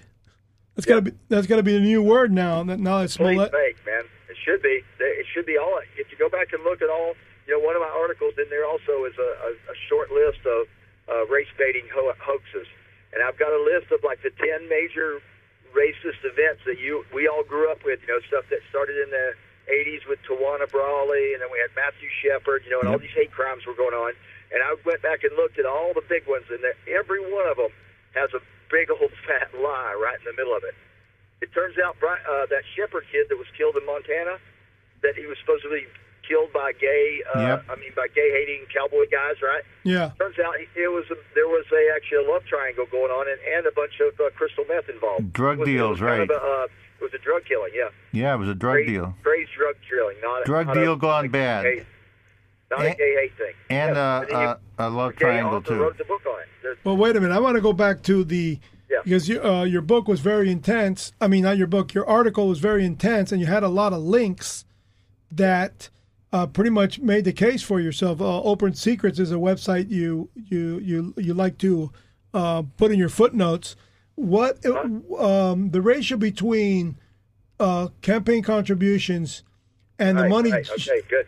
Yeah, so I want you to evolve on how is it that uh, I want you to emphasize the relationship with politician and individual donors, like people like myself Yeah. who get involved and bundle money to get the client uh, to get the um, the candidate elected. He in essence Yep. becomes like a client because you're going to ask for favors later Sure. on on stuff that you feel is important to move Yeah, us so forward. Let's, let's continue on that because yeah, you, that's a good. Uh, thank you for reeling me back in there, uh, uh, uh, Manuel. But good job. That's his job as a yeah, host. I mentioned the disparity in the money inflow in both ways. You know, from from the people to the politicians, or from the politicians back to the people. So what uh, Manuel is talking about here is that. I started looking at the campaign contributions in individual industry areas. Like I looked at uh, the uh, you know Wall Street and finance markets. You know what does what do all the major banks and financial investment companies give to different candidates? And what I found out was both of them were almost, it was surprisingly close, close to 50%. And a lot of companies gave to both parties. They didn't just give to one. So now that says that's the signs of a bribery market. That's where they, they're paying to play. So in other words, you donate to both candidates, no matter which one wins, you got some money in their pockets. And then at the end of that, uh, you go, of course, lobby for uh, uh, legislation in your favor versus other people or other competition or other industries.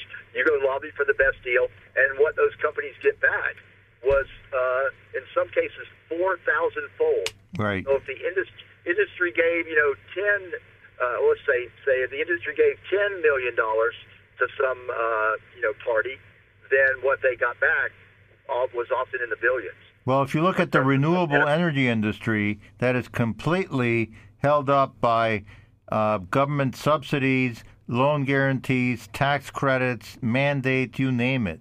The whole industry. Yep. And we we uh, we know from looking at banking laws, you know, that's one of the places where the accusation is particularly disgusting. You know, is in banking, all the campaign finances from the banks to the politicians. This is just terrible. And then you go look, and the Democrats who are saying this, like Elizabeth Warren, was on the banking committee for four years, like in 2012, 13, 14. She was right there in the middle of the whole thing right after the meltdown. She didn't call for any prosecutions of any bankers. So here's another case of the bankers all give a lot of money to Democrats that, and to the politicians. That must be terrible. But then you look at what happened, and the banks got, what was it, $430 billion back for TARP? They got a four hundred and thirty Right. billion dollar payday from government. Wow. Nobody went to jail, and nobody went to jail. No, and the one person they did prosecute was some, uh, I believe, it was uh, Indian and American or Pakistani American. Right No. around. Yeah, One, one guy, a lower tiered guy. Well, and uh, there were a Yeah. couple of guys who were Well, running yeah, a, you're a. Bear And Stearns hedge fund. zero. Yeah, none of the big, none of the big dogs. Basically, Uh, Guess how many bankers went to jail in the S and L crisis? zero. No. the Oh, S&L Mr. crisis, Keating. They put a thousand. They put a thousand bankers in jail in the S and L crisis, Yeah, so they, and they under under uh, Daddy Bush. right. There are And, a uh, lot. yeah, and uh, did, did you make a correlation between the uh, the campaign uh, donations? Was there extremely low back then, or is it just principle based Bush based? Why didn't his son do that if he saw what it, what his dad did? I don't get that. Right, right. So I can tell you uh, what's happened. Uh, you know, you're kind of uh, shining a light on the legacy of what's happened to banking reg- regulation. Is back in the 80s and 90s. You remember uh, uh, Reagan tried to deregulate the bank some, and let me tell you what, guys, a bank is nothing more than a pile of regulations. The, the walls around the boundary and everything don't mean anything. A bank is a pile of regulations right. that you either enforce or you don't enforce. So when Reagan tried to deregulate it, was a colossally bad idea. It led to the corruption of this of the S&L industry because they were like they let everybody violate the rules of banking is what they did. You can't have that. You got to put people in jail. So when it all came down at the end, and the government had to bail them out, at least Daddy Bush and the courts had the uh, the the uh, what do you call it the the good um, morals, the good morals to to investigate and put bankers in jail. They put a thousand of them in jail. This crisis was t- ten times larger, so there should have been ten thousand bankers in jail for the equivalent amount of uh, ratio of money. Okay, Wow. that's how bad it was. Literally, ten thousand bankers should have been going to jail right after the, the meltdown. Well, I was referring to the Keating Five. That was under Clinton, I suppose. Yeah, huh? no, that was Yeah, back. so, so no, no. S&L. Keating Five ties right into it. What happened is after all the prosecutions were done, you know, it wasn't good enough for the Democrats, for the Republicans to put a thousand bankers in jail. If they didn't put those big five in, well, then they just didn't do their job. So that was the way for the Democrats to just urinate on everything good that had been done in the meltdown, the actual prosecution. None of that made the news that they put a thousand bankers in jail. Only thing that got in the news was all the Republicans who invented the bankers and they kept these five big guys out of jail. It was a propaganda ploy, Wow. slander the whole to slander the effort. Holy moly. Well, that's I I know the guy. Who, I know the guy who was the prosecutor for that. His name's Bill Black, and he's a professor, like I think, up at the University of Minnesota now. and he started writing back around when I was writing my book. Uh, William Black started writing as uh, you know that we're not putting bankers in jail. Man, he was one of the first guys to blow the whistles on it. We've tried And, to get uh, him to call I in, but him. I actually looked up his number and called him up and talked to him. And like, sure enough, man, he was he was the chief prosecutor for the whole damn banking crisis in the S&L thing. He put a bunch of them in jail. He, he likes to brag. He put a thousand jank bail. He likes to brag. He put a thousand bankers in jail. Isn't it ironic that he chose to Minnesota to start teaching? no, he was at some other schools before that. He was at University of Missouri for a while.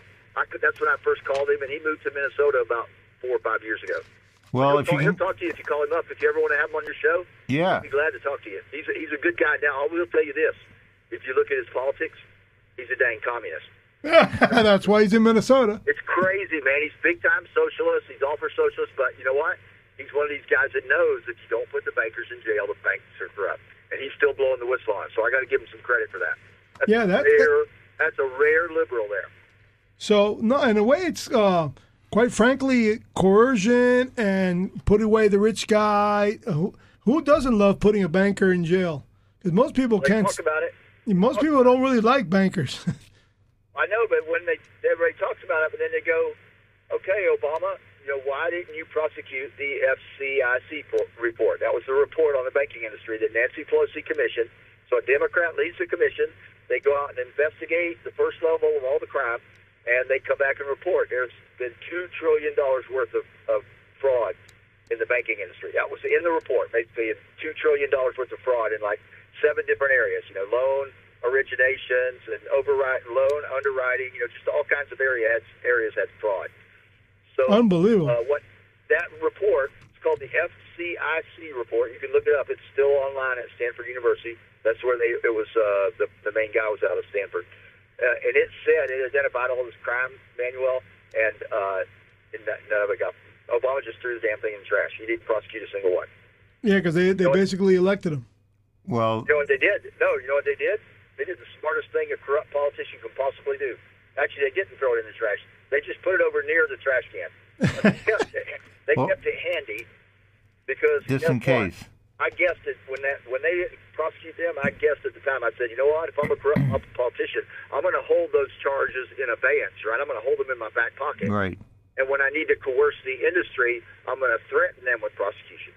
And sure enough, in uh, like by 2012 or 13, I got an article somewhere. Old Eric Holder was on there saying, "Now, banking guys, you did a you did a bunch of stuff wrong. If you don't go along with these new Dodd Frank's regulations, you know, we can just start pulling out some some charges. You know." So he actually threat he actually made public the use of uh, uh, the threat of charges instead of just prosecuting them, and that's hideously illegal. And you know, Obama actually did say in a speech to the bankers, "I'm the only thing standing between you and the pitchforks."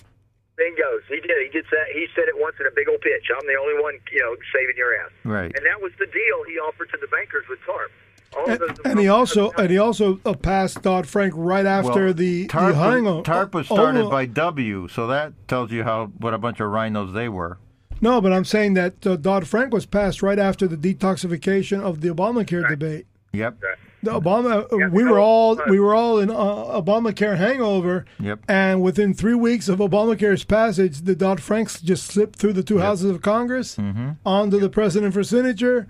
Everybody but Newt Gingrich were. They signed up, yeah. And, What- and all it is is that if you think of the, the, the I believe uh, the Glass Steagall Act that split the banks up under Yeah, Phil Gramm's. Uh, well, the the Glass Steagall No, Act was repealed. the Glass Steagall Steagall. was passed in Glass Steagall. That was only 37 pages long. Dodd Frank's is like thousands of pages long. It's just a, it's just a, a, a hurricane of regulations Right. that are too dense to follow. That's and they right, Do that and- when they pass it, and- and, it and creates that- more feds. It creates like a bunch of more unelected positions to regulate the thing. Just like the, like it's like created like a hundred feds Yep. at lower levels. It is. It is. It, it is over uh, over a thousand, like two thousand pages. But worse than that, it, there are two hundred and forty-three sites in the Dodd Frank statutes where it says the secretary shall, thereby Yeah, delegating Oh, yeah. delegating to the secretary of the treasury or other bureaucrats the rulemaking authority.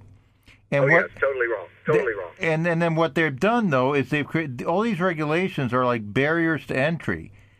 So our our banking industry has become more centralized than ever before in the history of America. I mean, and less banks. Alex, Well, right? on, let's That's get- what I mean. Fewer banks. This, let's get back to this industry and politician relationship though thing. Just let me finish Yep. that thought Go ahead. on the uh, on the uh, uh, the use of TARP.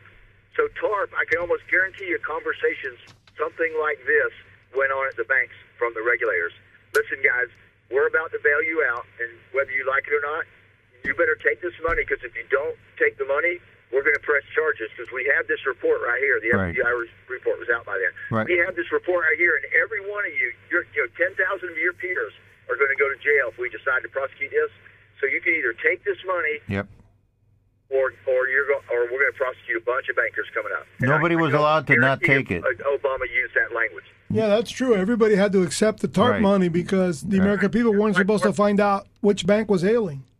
'Cause if you remember when TARP first came up, I think it failed to vote the first time. Okay, Right. and a bunch of a bunch of uh, bankers actually signed a big old petition. You know, a bunch of finance people and economists signed a big old petition in the Wall Street Journal like this. This is, TARP is really bad. You're gonna you're gonna ruin this country if you pass this. And then the next like two or three days, all the protests just disappeared overnight. That's when they told all the people on Wall Street, all the big finance firms, that if you don't go along with this, we're gonna press charges on all the fraud you've been been doing in the stock market because that was it was all over, man. The fraud was all over. So that was a big power play by Obama, and it worked like a champ. Well, even that was even before Obama. I think that was at the end of the W administration. Well, Tarp did finish right at the end. Yeah, Obama got up and spoke with him, though. He had already been elected. All right.